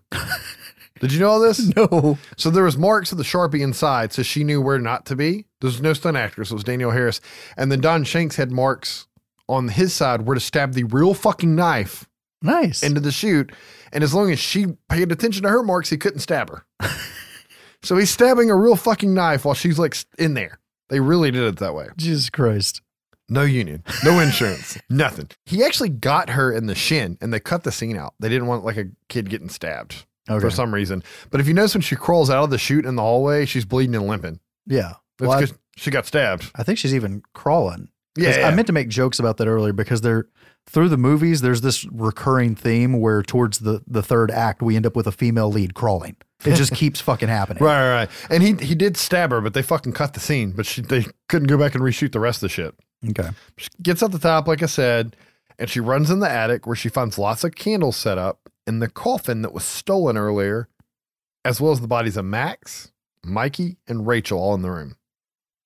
Jamie crawls into the coffin for some reason as Michael comes in towards her, and he goes to the coffin to stab her, and she calls him uncle, and he stops. Jamie says that she wants to see his face, and he takes off his mask. And she's like, "You look just like me," because he has dark hair and dark eyes. And supposedly everybody used to say offset because they hung out a lot that they he she could have been his daughter. Yeah. I mean, he, he was Cherokee Indian, so that's why he was like real dark complexion, dark hair, dark eyes. But Michael Myers had like blonde hair, blue eyes as a kid. Whatever, man. Yeah. Just let it slide. It's a French thing. but he actually sheds a tear, and she tries to reach for him and touch him. And then he just gets fucking pissed and starts wrecking the room and puts his mask back on. And she rolls out of the coffin and runs downstairs. Apparently, she was terrified as a child because she was in that big dress, and those are real candles of flames, and they covered her dress in hairspray. I don't know why. I, I guess maybe to make it stay stiff and down. Yeah. And she's like, as soon as I roll over these candles, I'm going to catch on fire and fucking die. Like, that's what was running through her head. they were not safe on this movie. Maybe it was a French thing. You're just gonna keep coming back to that. Yeah, I don't know. That's, that's the way I'm going to write anything off in this movie. Because there is a write off, a big write off for this movie. We're getting close to it. Okay. But Jamie runs into Loomis again and he picks her up, and you're like, Yay, Loomis is going to save Jamie. And then he uh, yells, Michael, come and get her. I got her. like, what the fuck? Loomis is off his rocker, man. But he lures Michael into a trap where they drop a heavy ass chain net on him. Where did this come from and when did they set it up? Thank you, because that's what I was gonna say. I mean, I guess if we want to think about it, the entire police force was set up hidden around the neighborhood Yeah. for a sting, and they were purposely luring Michael to the house. So maybe the police set the net up. I don't fucking know. I don't know, but there's no way Sorry, but Dr. Loomis's old rickety ass did not set that shit up by himself. That's for damn sure. No, no, no. I'm assuming the police did it, but there's a trank gun set up too. I mean, obviously the police set it up because there's the trank gun in the room. And Loomis picks it There up and he shoots Myers with the trank gun. It's not knocking his ass out fast enough. So he decides to pick up a two by four and fucking give him a little bit of old school justice and just beat the shit out of him with the board. And he actually broke Don Shank's nose. It was Oh, a fake really? board. It was a fake board, but it still had like if you hit with the the wide side, it was fine. If you hit with the short side, it was not fine. He clocked him in the nose. He just went with it. He's a stunt guy. They're tougher than I am. and then um, they say it's a stroke in the next movie, but it looks like Loomis has a heart attack as he finally kills or knocks out Michael and he just collapses onto his body. Yeah. We cut to the Haddonfield jail and Meeker's locking the cell gate and Myers just sitting there. They let him keep his mask and everything. I don't know why. Yeah. And uh, he tells Jamie that he will rot there until the day he dies. Never die. A cop then takes Jamie out to his car as we see the man in black put out a cigarette and start to walk inside. Jamie and the cop start hearing fucking Michael Bay explosions inside the jail, and the cop runs in, and we see that the man in black is fucking mowing the cops down with guns. Jamie goes in and sees the carnage everywhere, and Michael's cell's empty. The end. What the fuck? When I was a kid, I thought it was the devil who had came to take him to hell because there's like the fucking fire everywhere and it makes no sense. I guess the bomb. All in all, it's not a bad sequel. Like if you're just thinking of a sequel to four, like I said, the trill like four and five were pretty good. I fucking loved them in the '90s. Okay. Like up until six came out. I even liked six to an extent, which we'll get into here shortly. It wasn't a bad movie. It wasn't like going from one to two. To me, in some ways, it is. It had good kills. None of them were over the top. They didn't do that much blood in it, partially due to malfunctions with Farm implements. Um, Shanks was a good Myers. We'll get to that later too. But like, I mean, the cast was good. The plot wasn't Yeah. that weak, other than the Man in Black, which the director and the writer started to realize that they had lots of plot holes that didn't make any sense. So their idea was we'll have this mysterious character in black, and we'll have him show up throughout the movie.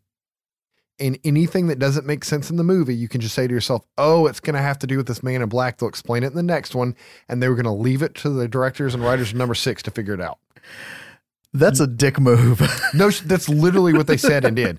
Like, there's plot holes. We'll throw this guy in there. You can even see him interviewing Malek Akkad, uh, Moustapha's son, yeah. and, and he was like, you know, yeah, they were just let the next guys fix it. I mean, that was the plan. Was we'll just throw this mysterious character in here that makes no sense, and the next guys can figure it out. Oh man, that is a dick move. No, I like you said, you know, the the acting I can't I can't really stomp on anybody. If I had to stomp on anybody, this is going to sound real shitty. It'd be Danielle Harris, and that's only because of when she was having to do the psychic link stuff, especially the putting on the mask scene and shit Yeah. like that. And that's not her fault. That was just a weird way to show that. I think that could have been done with a little less heavy-handed. Um I don't know. I'm still angry. I'm I'm because of the end of 4. Yeah, Like I'm still angry about what might have been. I hate saying this over and over again with this franchise, but in a vacuum, it was a good fucking slasher sequel. It was a good it was a good Halloween movie, but I would have I mean it retconned the entire movie, not the entire movie, but it retconned the ending of the movie before it. Yeah. And I think it would have been a more interesting storyline. But there is there's elements in it and devices, plot devices that at this point they're they're just tired. They're, Yeah. They are starting to happen again. It's like, oh, Loomis is coming to tell someone, oh, it's going to be fine. Oh, but then they get a phone call. Oh, someone's running. Oh, but Loomis is there. It's starting to get, They do reuse a lot of it, but I feel like they take care of it in a good way. Cause like you can tell that Loomis is like not falling for any of the shit this time. It's like, yeah, we think he's dead, but I'm gonna do this anyway. It's like there, you do see a lot of that in this movie. You know what I mean? I'll give him that part of it. But It's like he knows better, and then he's like, "Fuck it, I'm just gonna set up a trap, just bring the girl there. He's gonna come kill the girl, and I'll fucking kill him there." And that part, I'm totally fine with that. I'm totally fine with him using her as bait and not telling her because Loomis has had enough. I always have to talk about four and five together. Like, I mean, it could have been one long movie, honestly. And I don't know. In s- some way, like, I think five's a better movie, and I actually like it in some ways more than four. But because of the ending of four and the way it like retcons and changes all this fucking shit and throws in the Man in Black, Four is a better movie. Like, it, it's just weird to me. Like, I feel like five's a better movie. It has a better Myers. It has better kills because. Myers is just out of fucking place on four. You know, always make my fuck the Wilbur walk and, and all this jokes. Poor bastard. I'll, I'll get into my Myers at the end. Yeah. But uh, It, it was what it was. Like th- they go hand in hand for better or worse. And uh, I mean, if you cut out the man in black and some shit like that, it, it would be a better movie. Well, it sounds like you could take, like you were saying, with what's being done with it, and you could take four and five and cherry pick and do a supercut of the two movies, and probably leave out a few things and actually get one one good three well three hours if you had all of it one good two hour movie maybe I mean, the thing is, Myers has survived some pretty unbelievable shit through yeah the movies, but like the end of four, there's no coming. You know what I mean? Like he got shot so fucking much that without him being like magical, there's no fucking way he'd come back. yeah And that's why they shot the stupid ass scene with the voodoo witch doctor resurrected him from the dead. Like he was dead. And then they cut all that out, but then it makes even less sense in a way. You know what I mean? It's like I go back and forth. Like I like the movie because it has really good shit. But in continuity, it doesn't make sense. well post two he has to be supernatural because that burning up in the hallway shit like there has to be some other force involved Right. I just liked it when uh, I saw the first one as a kid and I thought it was just so fucking crazy. He couldn't die. Man couldn't feel pain. But like I said, this is the Curse of the Thorn trilogy, which brings us to 1995 Halloween, The Curse of Michael Myers. So this movie was directed by Joe Chappelle, which we'll get into some details about him later. Um, he also directed Phantoms and one other movie, and after that has not had a feature directing job. Oh, I wonder why. Yeah, um, it was written by uh, Daniel Farrands, who I found this crazy. He was also the director of His Name Was Jason, Never Sleep Again, Scream: The Inside Story, and Crystal Lake Memories. So he's a documentarian, probably. apparently. Of course, we've got Donald Pleasence back again. We've got Paul Rudd as little Tommy Doyle, all grown up. We've got Marion Hagen or Hagen. I don't, either way, as Cara Strode. We've got uh, Mitchell Ryan as Dr. Wynn, Kim Darby as Deborah Strode, and unfortunately, George again as the Shape. I say unfortunately for Jesse. The only reason why I pick on George, he's fine. He seems like a really cool guy in the interviews, but it's just like the first interview I ever saw with him. He's like, you know, I came in and they were, they were talking about the shape has a walk, and I showed him my walk because I got what I call the Wilbur walk. and they loved it. And uh, I don't know, he doesn't walk right. Yeah. me, but like he, he Apparently, was he was the only one who loved it. So after a big rights battle, Miramax Dimension ends up with the rights, and this is why you got to see the original Halloween featured so prevalent in Scream. So Joe Chappelle didn't care about the franchise, and to me, it fucking shows in the movie. It was just part of a three picture deal, and that's funny because you take this, Phantoms, and the other movie that I forget what it is, and he hasn't directed another feature since. So I don't know. I, maybe I'll rip on him more than I rip on the movie, but it's real obvious. And all the cast, not all the cast, but a lot of the cast did interviews saying this motherfucker was just there for a paycheck. He didn't care about the the previous installments. He just knew he had to get something done and, and get his check. Which is, you know, how much is that? Is he had to pick up the pieces of the Man in Black left from the last one? I'll give him that much. I mean, you didn't have a whole lot to work with going in here. And I just want to say there's a theatrical cut of this movie and a producer's cut. And I'm talking about when the movie split at a certain point in the final act. yeah. The producer's cut is a completely different movie. And I haven't seen the theatrical cut in a while. And that's what Josh watched. And I watched the producer's cut. And there's a lot of glaring differences. And at the end, we'll kind of go in and, and say all that. And when you see the movie like these different ways, I wonder how much of it he was just getting fucked. I mean, you got to think the Weinsteins are involved at this point, and they're fighting with Moustapha Akkad, and they're arguing about the way the movie should go, and Oh, that's how you end up with two cuts of the fucking movie. So I mean, some of that might be true, and some of it might have just been I picked up pieces of something crazy, and I got you know, mom and dad are fighting, and I'm just trying to be a kid. You know what I'm saying? Well, this film uh, is definitely the epitome of production hell. Um, so the script was rewritten at least 10 times, and that's during production, not before it got picked up. Um, poor fucking Danielle Harris. So she finds out from her agent that they're doing another Halloween movie, and they're casting for this particular role for Jamie Lloyd. And in the the thing they sent out um, for the call, they've got a picture for reference of the character they're looking for, and it's Danielle Harris's fucking headshot. Right. So she finds out about it. talks to her agent. She's like, um, so why am I not getting offered to play my part? And they're like, well, you're not 18. And because of the work hours and the schedule and the unions, blah, blah, blah, blah, we got to have an 18 year old. And she's like, well, what is there anything I can do? Get yourself emancipated.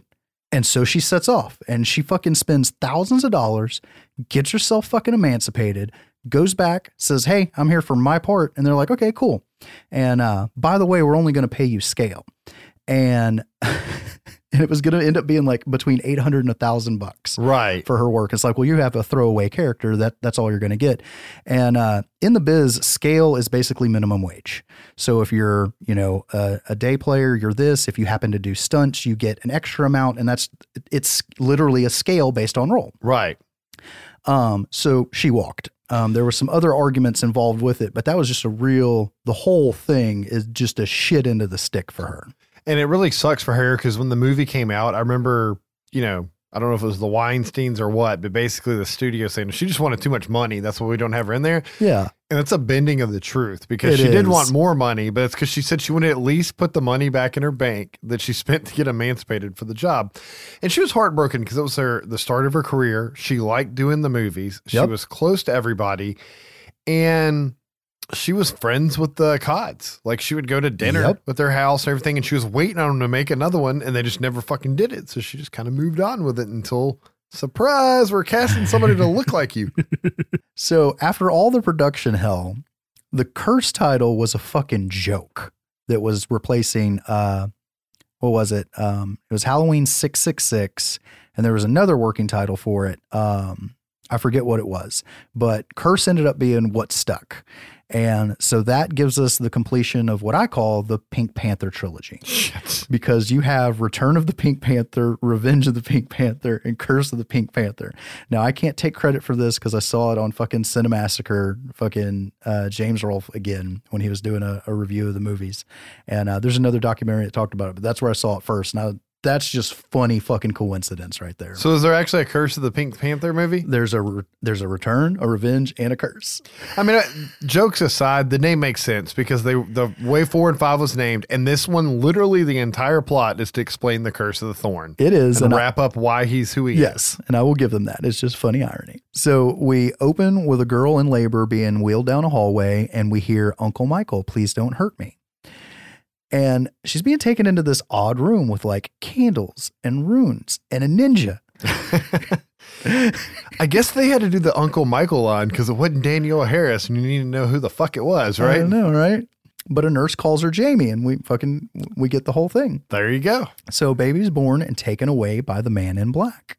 The baby is taken to a much more decorated candle room, this time with the thorn symbol all over an altar. Baby also has the thorn sym- symbol drawn on it, while we hear a voice tell us the backstory of Michael Myers. But the voice believes something is controlling him. And that voice is Paul Rudd. Yes, it is. Okay, there's going to be horrible editing in here, and I have to. I'm just going to bring it up now. I've said this on some of the other movies, but because of all the butchering that happened to this film and all the slashy scream jump cuts that worked in Scream and didn't work in this, some of this is going to seem weird. Well, you know, in your version of the movie, instead of doing like a fade or transition, you get a little black and white with the knife stabbing. That's Yeah. not in the, That's just because they had to like clip shit together that didn't work. Oh yeah, Yeah. But it was also to make it more edgy, along with the rock soundtrack. Oh, that fucking '90s grunge soundtrack. It's like a dick. Yeah. So all of a sudden, the nurse gives the baby back to Jamie and helps her escape. Mikey shows up and jams the nurse into a wall spike. I don't know why there's these nine inch spikes sticking out of the wall, but hey, they're there. It is a Celtic druid temple, so they can have spikes for decorations in the dungeons all they want. They have no code enforcement.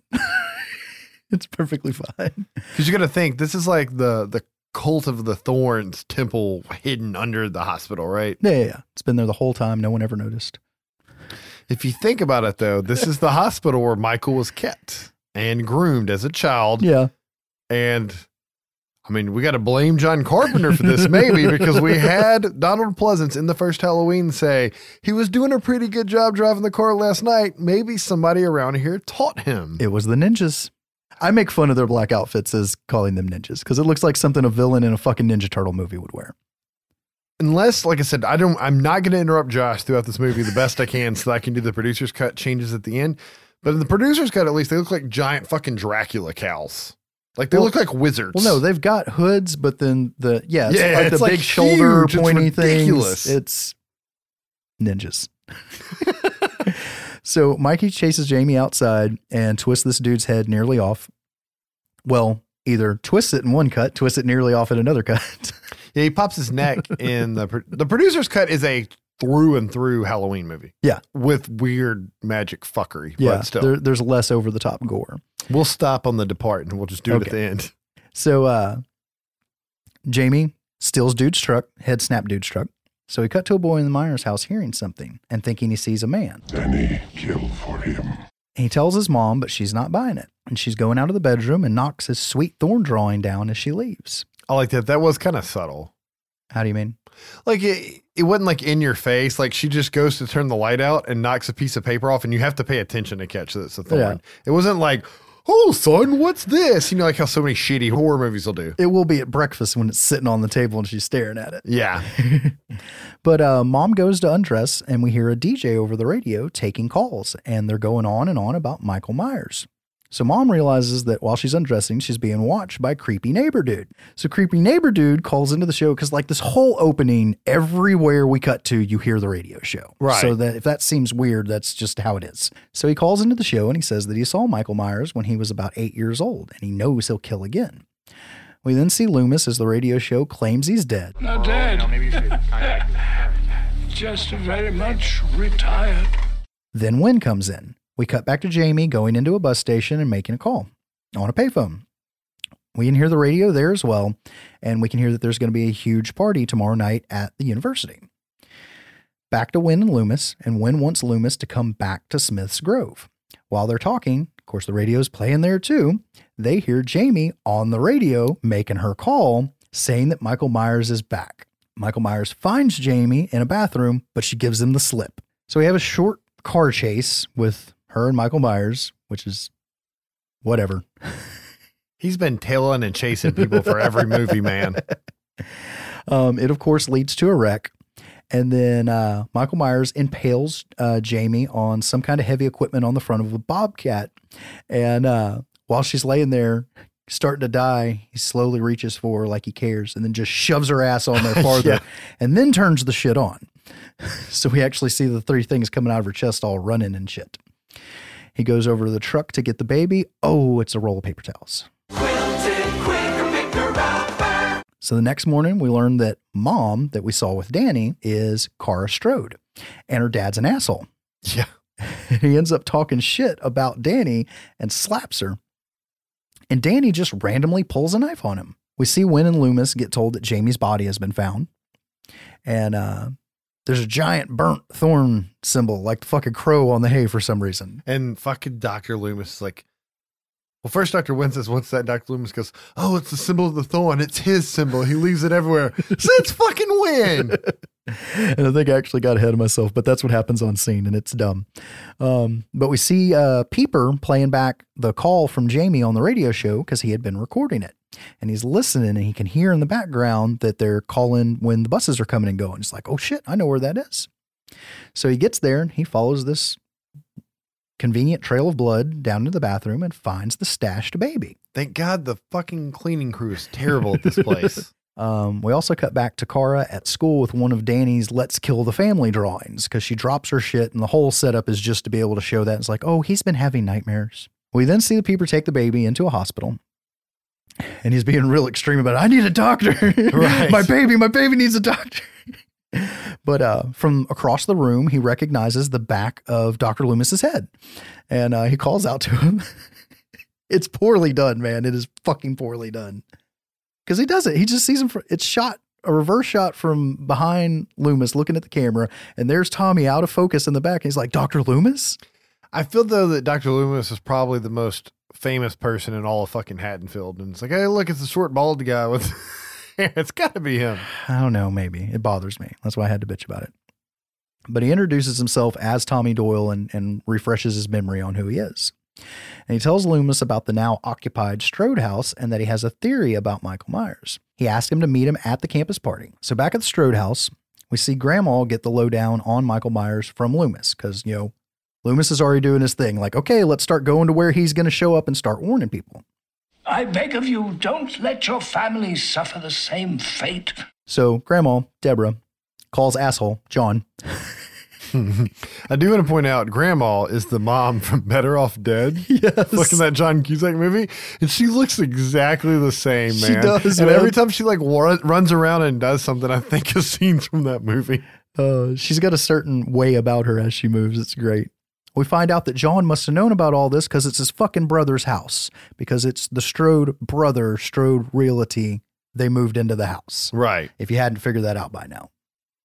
And as she's Well, it's the Myers house that the brother was trying to sell Yes. and never could sell, and Yes. then they just said "fuck it," moved in. Right? Yeah. because now people finally understand that this was a bad guy. but uh, while she's trying to warn him, you can see Mikey creeping in the background.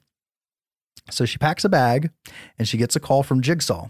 We want the child. Dude, it is. We want the child. It's totally. Pre Jigsaw though, so it would mean that James Wan ripped off Halloween Six. Must be a huge fan. the more you know. So um, Mikey gives chase and he ends up giving her a chop with an axe in the backyard, in the sheets, all flowing like a throwback. That's pretty cool. I will say, like, you can hate the movie as much as you want. I think it's a well-made movie. It, I, I can't bitch about like Like the, as a The- movie, the way it's directed and the the choppy scenes, yeah, yeah, because of, they're two cuts. Like this is the fucked Yeah. cut of the movie. But like the the way the scenes are written and portrayed, like yeah, the mystical shit gets a little bit fucky, but it's actually a really well made horror movie. all of that. I'm fine with. It's the rough editing Yeah. That, that has is the my biggest hang up on it. Would you like for me to uh, loan you the producer's cut so you could see the not fucked editing version of the movie? the unmolested version. I mean, the druid magic, it's slightly molested, but you know, it's, it's different, but at least it's a, a better cut of the film. Yeah. But uh Cara comes home and she finds Tommy and the baby hanging out with Danny in Danny's room. Tommy gives Cara the lowdown about Michael Myers and they go over to his place. Well, while they're over there, Danny sees Michael Myers outside and tries to warn Cara, but she's not listening. Cara being his mom. And uh Tommy tells so Tommy tells Cara his thorn theory that it was a demon that spread sickness, and one child from each tribe would be chosen to be the marked and kill off the family. On Sam Hain, because they still can't pronounce it. Well, I'm assuming they had to go with it, right? Like you didn't want to retcon it and fuck it up. And honestly, that's a good fucking backstory if it was just like a random horror movie Yes. and not my fucking Michael Myers. You know what I mean? yes? No, and no. the room I don't I don't believe you said this earlier. It is completely covered with like newspaper clippings and the red yarn. Yeah, and yeah. it looks like he is totally that guy. like this is what Tommy's done his whole life since surviving that Yes. night. And I'm okay with that. Yeah. I think it's neat bringing back his character and him uh, totally fine with him being obsessed with this boogeyman for his entire life. Totally fine with that. Because a lot of movies, when they when they bring back an original character, you can tell they just did it. Yeah. Like to do it, this fits. Yeah. So meanwhile, we've got the Doctor Duo. And when I say the Doctor Duo, that's Wynn and Loomis, of course. And uh, they discover that Jamie was preggers. and Loomis knows where the baby is. And he happens to say that to win. So Mrs. Blankenship, which is just the woman that Tommy lives with for some reason. I don't, do you got anything there? She's an older lady that has a house across the street, and She lives she just rents the rooms. downstairs. She just rents the Okay. rooms out. I don't know how your cut went, but she does tell Danny in, in the producer's cut that she used to even babysit the Myers boy at her Yeah. house all the time. Yeah, yeah. So she just lived there and rents the room out, I guess. To Okay. it's small town, right? You're Yeah, yeah, not worried about drifters stabbing you and taking all your No, shit. that's fine. I was legitimately asking if there was anything more to her. Right. And I uh, will say I wrote it in my notes somewhere. I don't remember which other Halloween movie, but there's a there's another Mrs. Blankenship, and I'm like, Oh, really? well, you know, they reuse they use names of people they know, so I Yeah. wonder if they just like they use the person's name twice. Could have been. But this is when she goes on the whole spiel and uh, she tells Danny about Halloween and tells Cara that Danny hears voices just like Michael Myers. Right. Because I think she says she even babysat him the night he killed his sister, Yeah. which would mean when he walks home, he's coming from her house Yeah. to you know to murder Judith.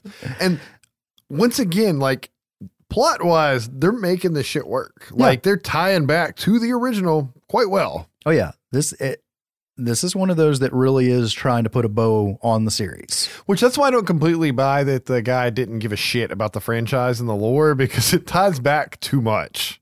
I I only comment on that because of how much stuff I found of people on the cast and crew Right. that said that he flat out said it that he was there for a paycheck and wasn't a fan of the series and just needed to get the movie done and get out. Well, I wonder if he just did it professionally as a director. The writer wrote the movie, he directed it as fucking written, and uh, you, You've know got- what I mean? yeah. Like, like he's like, eh, let's makes- frame this. Let's go for it. And- Action. And see, and there's nothing in there where I can bitch about the framing and the blocking. Like I'm I'm okay with all that. It's just when you see that many people saying the same thing, it like Right, it feels right. like he was detached from the project. It's just weird because I've heard that too. So it's like weird that he was detached, but it's such a well directed movie, just Yeah. as a movie, and then like it still encompasses the lore while still adding weird Celtic druid shit. I hadn't watched it in forever, but it does make me want to go back and watch Phantoms again.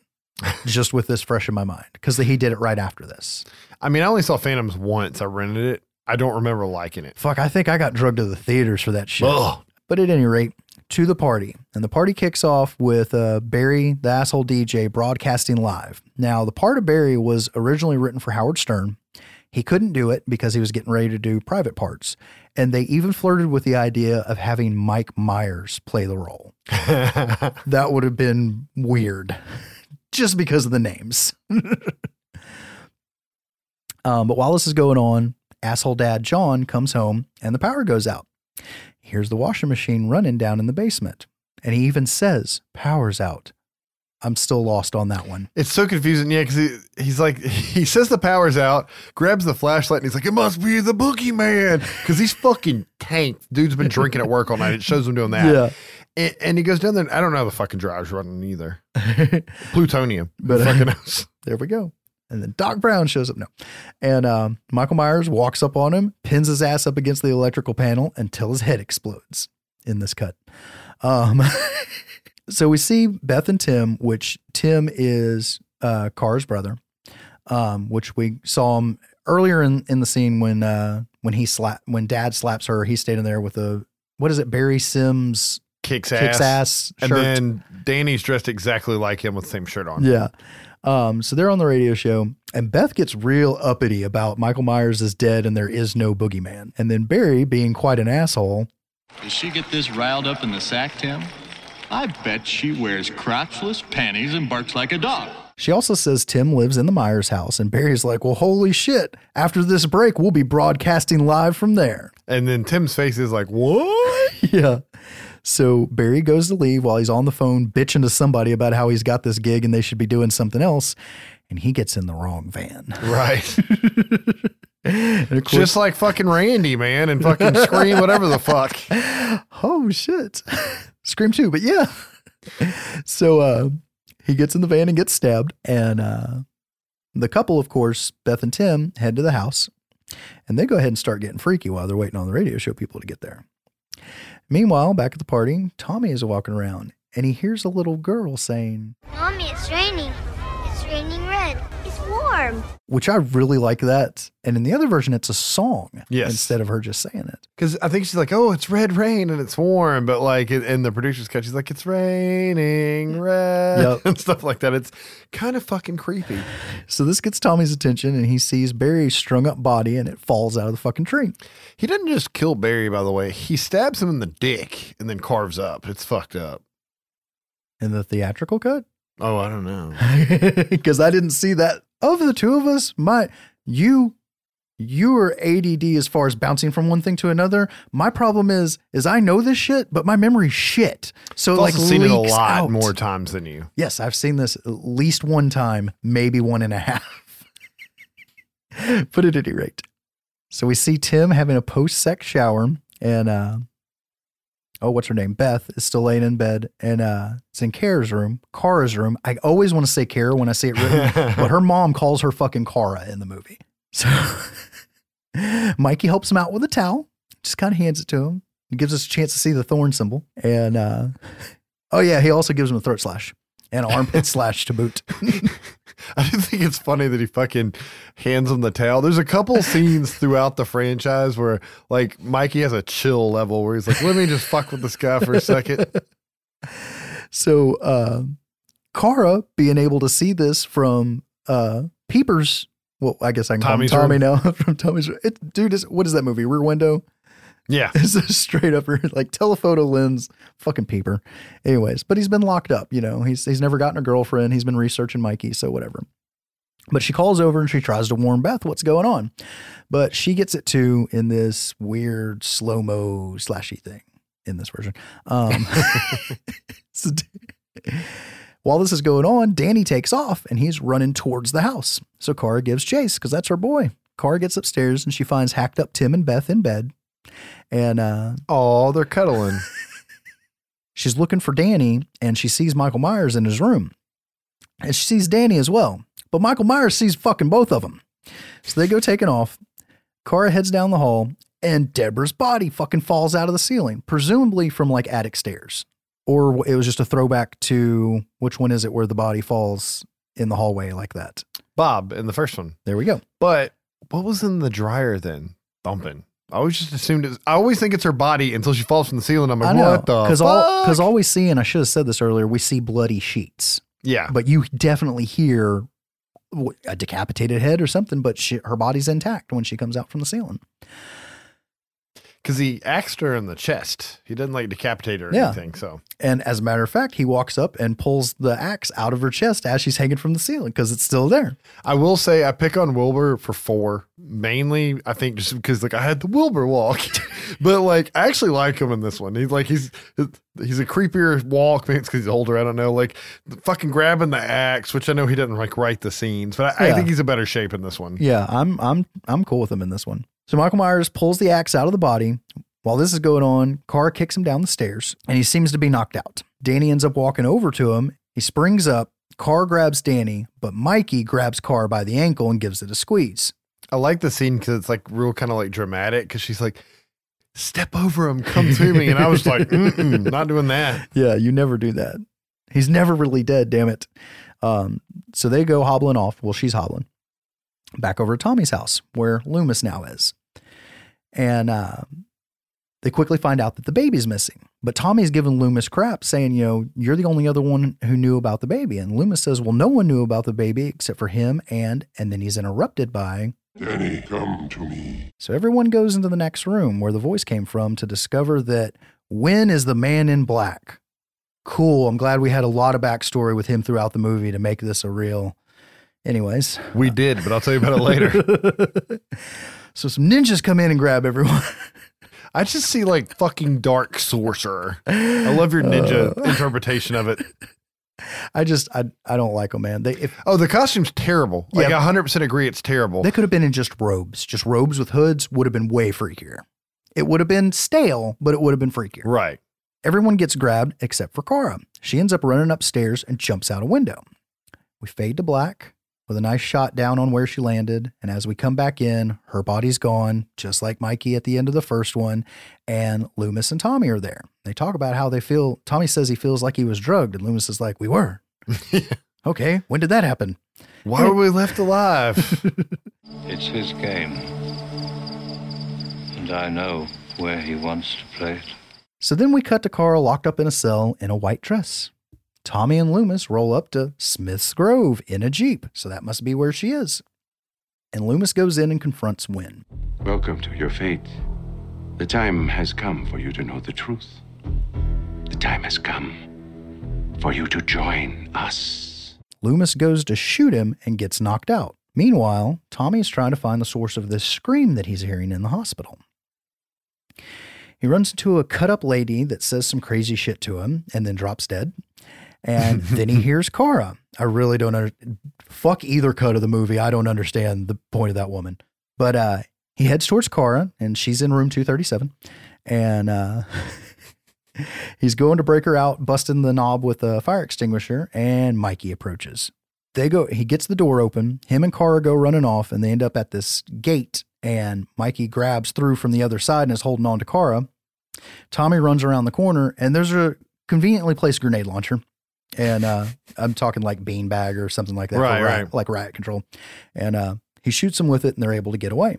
So they end up finding Wynn prepping to operate, is what it looks like. They come up on this room, and uh, in the next room over, there's Danny and the baby. And Kara actually goes to rush in, like, that's my boy. And Tommy has to kind of restrain her.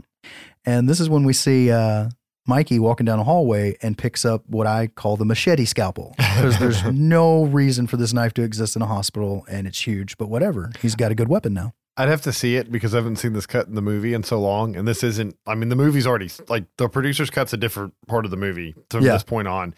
Was it like a bone saw or something? It's or- not a bone saw. It's Ooh. not serrated. That's I'd the have to thing. see it. It's not serrated. It has a short handle and it's about this long. Ooh. Yeah, I mean machete, seriously.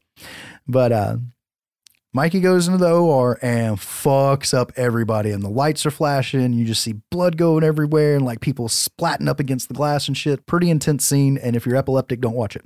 I actually really like that scene. I loved it in the theater, and it's the one thing not in the producer's cut that I wish they'd have found a way to keep because he's just like fucking mowing through them doctors. So they grab both the kids and run while this is going on. One dude makes it out of the OR, but he ends up getting his head bashed into a gate at the end of a tunnel. But uh, they end up in the fetus lab because there's a couple of quick shots of showing like DNA strands and and what look like some fetuses. It seems really out of place. It's to explain away something that you didn't see, right? Yeah. And so Mikey comes in and Tommy tries to trick him by pretending he's holding the baby. And as he gets close to him, the baby cries, which distracts Michael. And then uh, Tommy injects him in the neck with the reagent and couldn't help it. It's green. Right. and uh, Kara comes out and beats the shit out of him with a pipe until he just says, fuck this, I'm Michael Myers, and grabs her by the throat. Then Danny, holding the baby, distracts him and he lets her go. Tommy stabs him with another syringe and starts bashing him with a pipe and bashes the bejesus out of him with Right. the pipe, unlike what Kara did. And for some reason, Michael Myers now bleeds green. I was so confused when I saw this in theaters.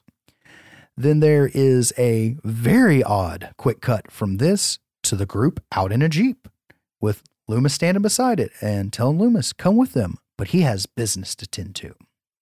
We see the mask in the floor, unoccupied, with a syringe sitting next to it, and we hear Loomis scream. We see a jack o' lantern on a porch get blown out by the wind, and a black screen says, In memory of Donald Pleasence, the end. For a movie that you cut 30 fucking minutes of him out of it, that's some slap in the face shit there at the end. Right. And I guess we didn't say at the beginning, unfortunately, Donald Pleasence did die while they were making this movie. Well, he he died after they made it, but before they did It's still in production. the Yeah, test yeah, screening. Yeah. So in the producer's cut, a few setups for how this happened. Towards the end, the rewrites and production issues got so bad the Weinsteins actually stepped in and took over production of the movie. They grabbed what they had and did a screening for 14 year old boys. I don't know why they decided that was the target audience for the movie. I saw that in your notes and I thought you were making a joke about like whiny babies. You mean it was literally for 14 year old boys? That it they because you know they don't just pick random people; they actually pick their test on. It mainly consisted of fourteen year old boys, and they hated the Thorn stuff. So off to the reshoots without Donald Pleasence. I mean, in a way, I hate the Thorn stuff too, but what was set up for this uh, before this movie was made, it they did they wrapped a neat bow on it. They made it Yes. make sense.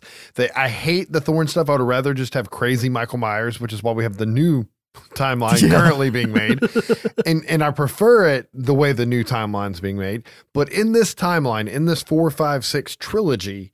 They did a really good job with that story. Yeah. And that's why I have a hard time shitting on the movie because as much as I don't want the Thorn stuff to be there, it was there. Yeah, And it- I just don't see how anybody could not. I mean, you could say, "Oh, I'm, I hate this thorn shit. I wish we'd never added this druid magic." That's fine, but for what was there, it worked. There's a there's a clip of uh, I want to say it's a clip of Rob Zombie where they're asking him, and it's like, you think at 17, if somebody came and asked me, what did I think they needed to do to redo Jaws? What the who the fuck wants to listen to that? Who should listen to that? And and that's a I'm pretty sure it was him. That's a pretty valid point. So Donald Pleasence had passed away of heart failure. And while they were doing reshoots, they went ahead and re-edited it. They dumped the music that was the theme, the Halloween theme, replacing it with fucking shitty rock. And they cut almost all the Loomis scenes out that ended up dumping the scenes with him and Wynn that actually explained more behind the scenes of what was going on with Thorn and with the cult. If you can get the producer's cut and see it. It's just so much better. I'm not going to go scene by scene. I'm just going to do a couple of, of key things. A very important one that Josh said is Donald Pleasence was in the movie probably 30 minutes or more than what you saw in the theatrical cut. And when you see Wynn, Wynn's a good guy. He's a good doctor, right? Like it makes well, he's sense. A, he's a character that goes all the way back to the first movie. Right, right. That's what I'm saying. Like his, his character's good, and you kind of get like a buddy cop vibe. Like you got the Yeah. two old doctors going in; they're gonna save the day. Yep. And you you're rooting for the character. So when you find out he's the man in black, it's like fuck. Another important thing: Jamie didn't die in the barn. No. But like she just, you know, walks into the barn and you see Myers come in and she gets stabbed off screen and falls over and she survives. They they take her to the hospital. And that happens with a lot of the deaths in the movie. The Yeah. guy at the beginning gets his neck popped. That's it. He got his neck popped. There's no spine sticking out like they did in the theatrical cut. Yep. Uh the dad getting electrocuted in the basement. He just gets electrocuted and dies. His head fucking doesn't pop. Yep. Like it, it was more like an old Halloween movie where they had the kills not so so graphic, Yeah. which is weird. They went in and added all that shit in. Uh, Jamie, let's see, she got fucking. The man in black walks in and uh, shoots her in the head with a silenced pistol and murders her in the fucking hospital. Yeah. But she's also having a flashback Right. to the Uncle Mikey ceremony. Yeah, because you get the whole, you see the whole ceremony. She was in the white gown. She had like the the plants around her head like a crown, just like they did to Takara at the end of the movie. And it's insinuated that her uncle impregnated her with the baby. So that's even an extra layer of fucked up. Yeah. There's lots more scenes of the man in black's voice talking to Danny. Like even when he goes to to stab his grandpa or whatever in the stomach, it's because the voice is like, you know, coaxing him into doing this. Yep. And I mean, this where it gets really weird. Like the end end of the movie, like once they get in the facility, Tommy showed a couple times in the movie knows how the magic works a little bit, and and like he steals a fucking warlock outfit or whatever, interrupts the ceremony. Just to back up a little bit, because in that ending, th- he doesn't save Kara. Kara's actually in the ceremony, and then, Right. then he, he sneaks in in the outfit. Yeah, and and Michael's just standing there like he's a zombie being controlled, and I don't know, it just gets fucked. Michael Myers chase him. I know he, he puts runes down in a circle and he traps the magic in there. It's like Michael can't leave the rune circle, and that's how they actually get out of the building. Yeah, because he finds them in the outfit. Tommy Doyle does. He finds the runes in the outfit that he stole, Yeah, and then he uses that to trap him, which is okay. and uh, so when when Doctor Loomis says he wants to go back in, it's because Michael's just stuck, Yep. frozen in this rune circle. And when he goes in, Michael's passed out on the thing. And when he goes and touches, takes the mask off, it's Wynn under the mask. And Wynn grabs Loomis's arm, and you hear the same scream, but it's because the thorn symbol appears in his wrist. And the important thing Yep. to take away from this is when Wynn came, because like I said, there's a lot more dialogue with him. When Wynn comes to meet Loomis at the beginning of the movie and says he wants him to take over for him, it's not just as head of the sanitarium, he also wants him to be the protector of the thorn. So pass it on, and he now has to protect Danny, who's the new thorn.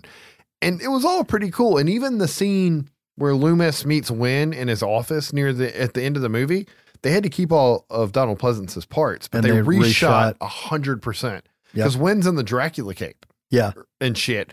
And I don't know, it just all made so much more sense. You also saw one of the flashbacks, they reshot the end of five, and it's presumed that Jamie and Michael died in whatever explosion happened in the jail. yeah, yeah, yeah. And then you see like it's weird seeing Michael get like handcuffed and dragged into the back of a van like he's Yeah. kidnapped, and they take Jamie. like he's So that's- nobody. that's how they got him. So they, they explained everything from five. They took the piece of shit that was given to him with the man in black and the thorn, and they wrote something, went with the druid shit and the Samhain that was set up in the original, and they actually came up with a really clever story. So it's like a shitty movie in one way, Yeah. while being a really well made movie, while actually taking care of the storyline that was presented. It's the weirdest mixed bag of emotions I've ever had for a film in my life. Well, I do want to say that the the one of the most jarring things in theatrical cut there at the end, where we just hear Loomis scream, Yeah. and that's right when Wynn grabs him and says, "It's yours now," Right. and then he starts screaming, and then that makes so many things make such more sense. But like you said, it's the producer's cut is definitely the better version of the movie. Um, because it ex- it's it explains what it set out to explain. And this is another one, like you said, in a vacuum. Um, I'd probably have a good time with the movie. I guess I would have been one of the asshole fourteen year olds to say I don't like all the Thorn stuff. I want more Beavis and Butthead stuff. Um, but I don't know. It's And something you said earlier, like the music being a big part of the movie. Like in the first one, we we're talking about the first one, they used John Carpenter's original score from the first movie for the score of this movie. And they fucking took it out and put grunge rock in. Yep. You know what I mean? Like, what the fuck were they thinking? But the uh, real quick, one more thing on the producer's cut, where it came from. So uh, somebody says they think someone at Dimension leaked a screener of the producer's cut because somehow it ended up on the internet, and fans actually started cutting together the producer's cut of the movie to make something watchable, and they were passing it around. And then eventually in 2014, it got released. So that's just one of those crazy things. We hear about it all. Last House on the Left. There's shit cut from that movie that no one will ever see. Right. And it makes you wonder, you know, in other movies, how many times shit like this happened and the story never got out.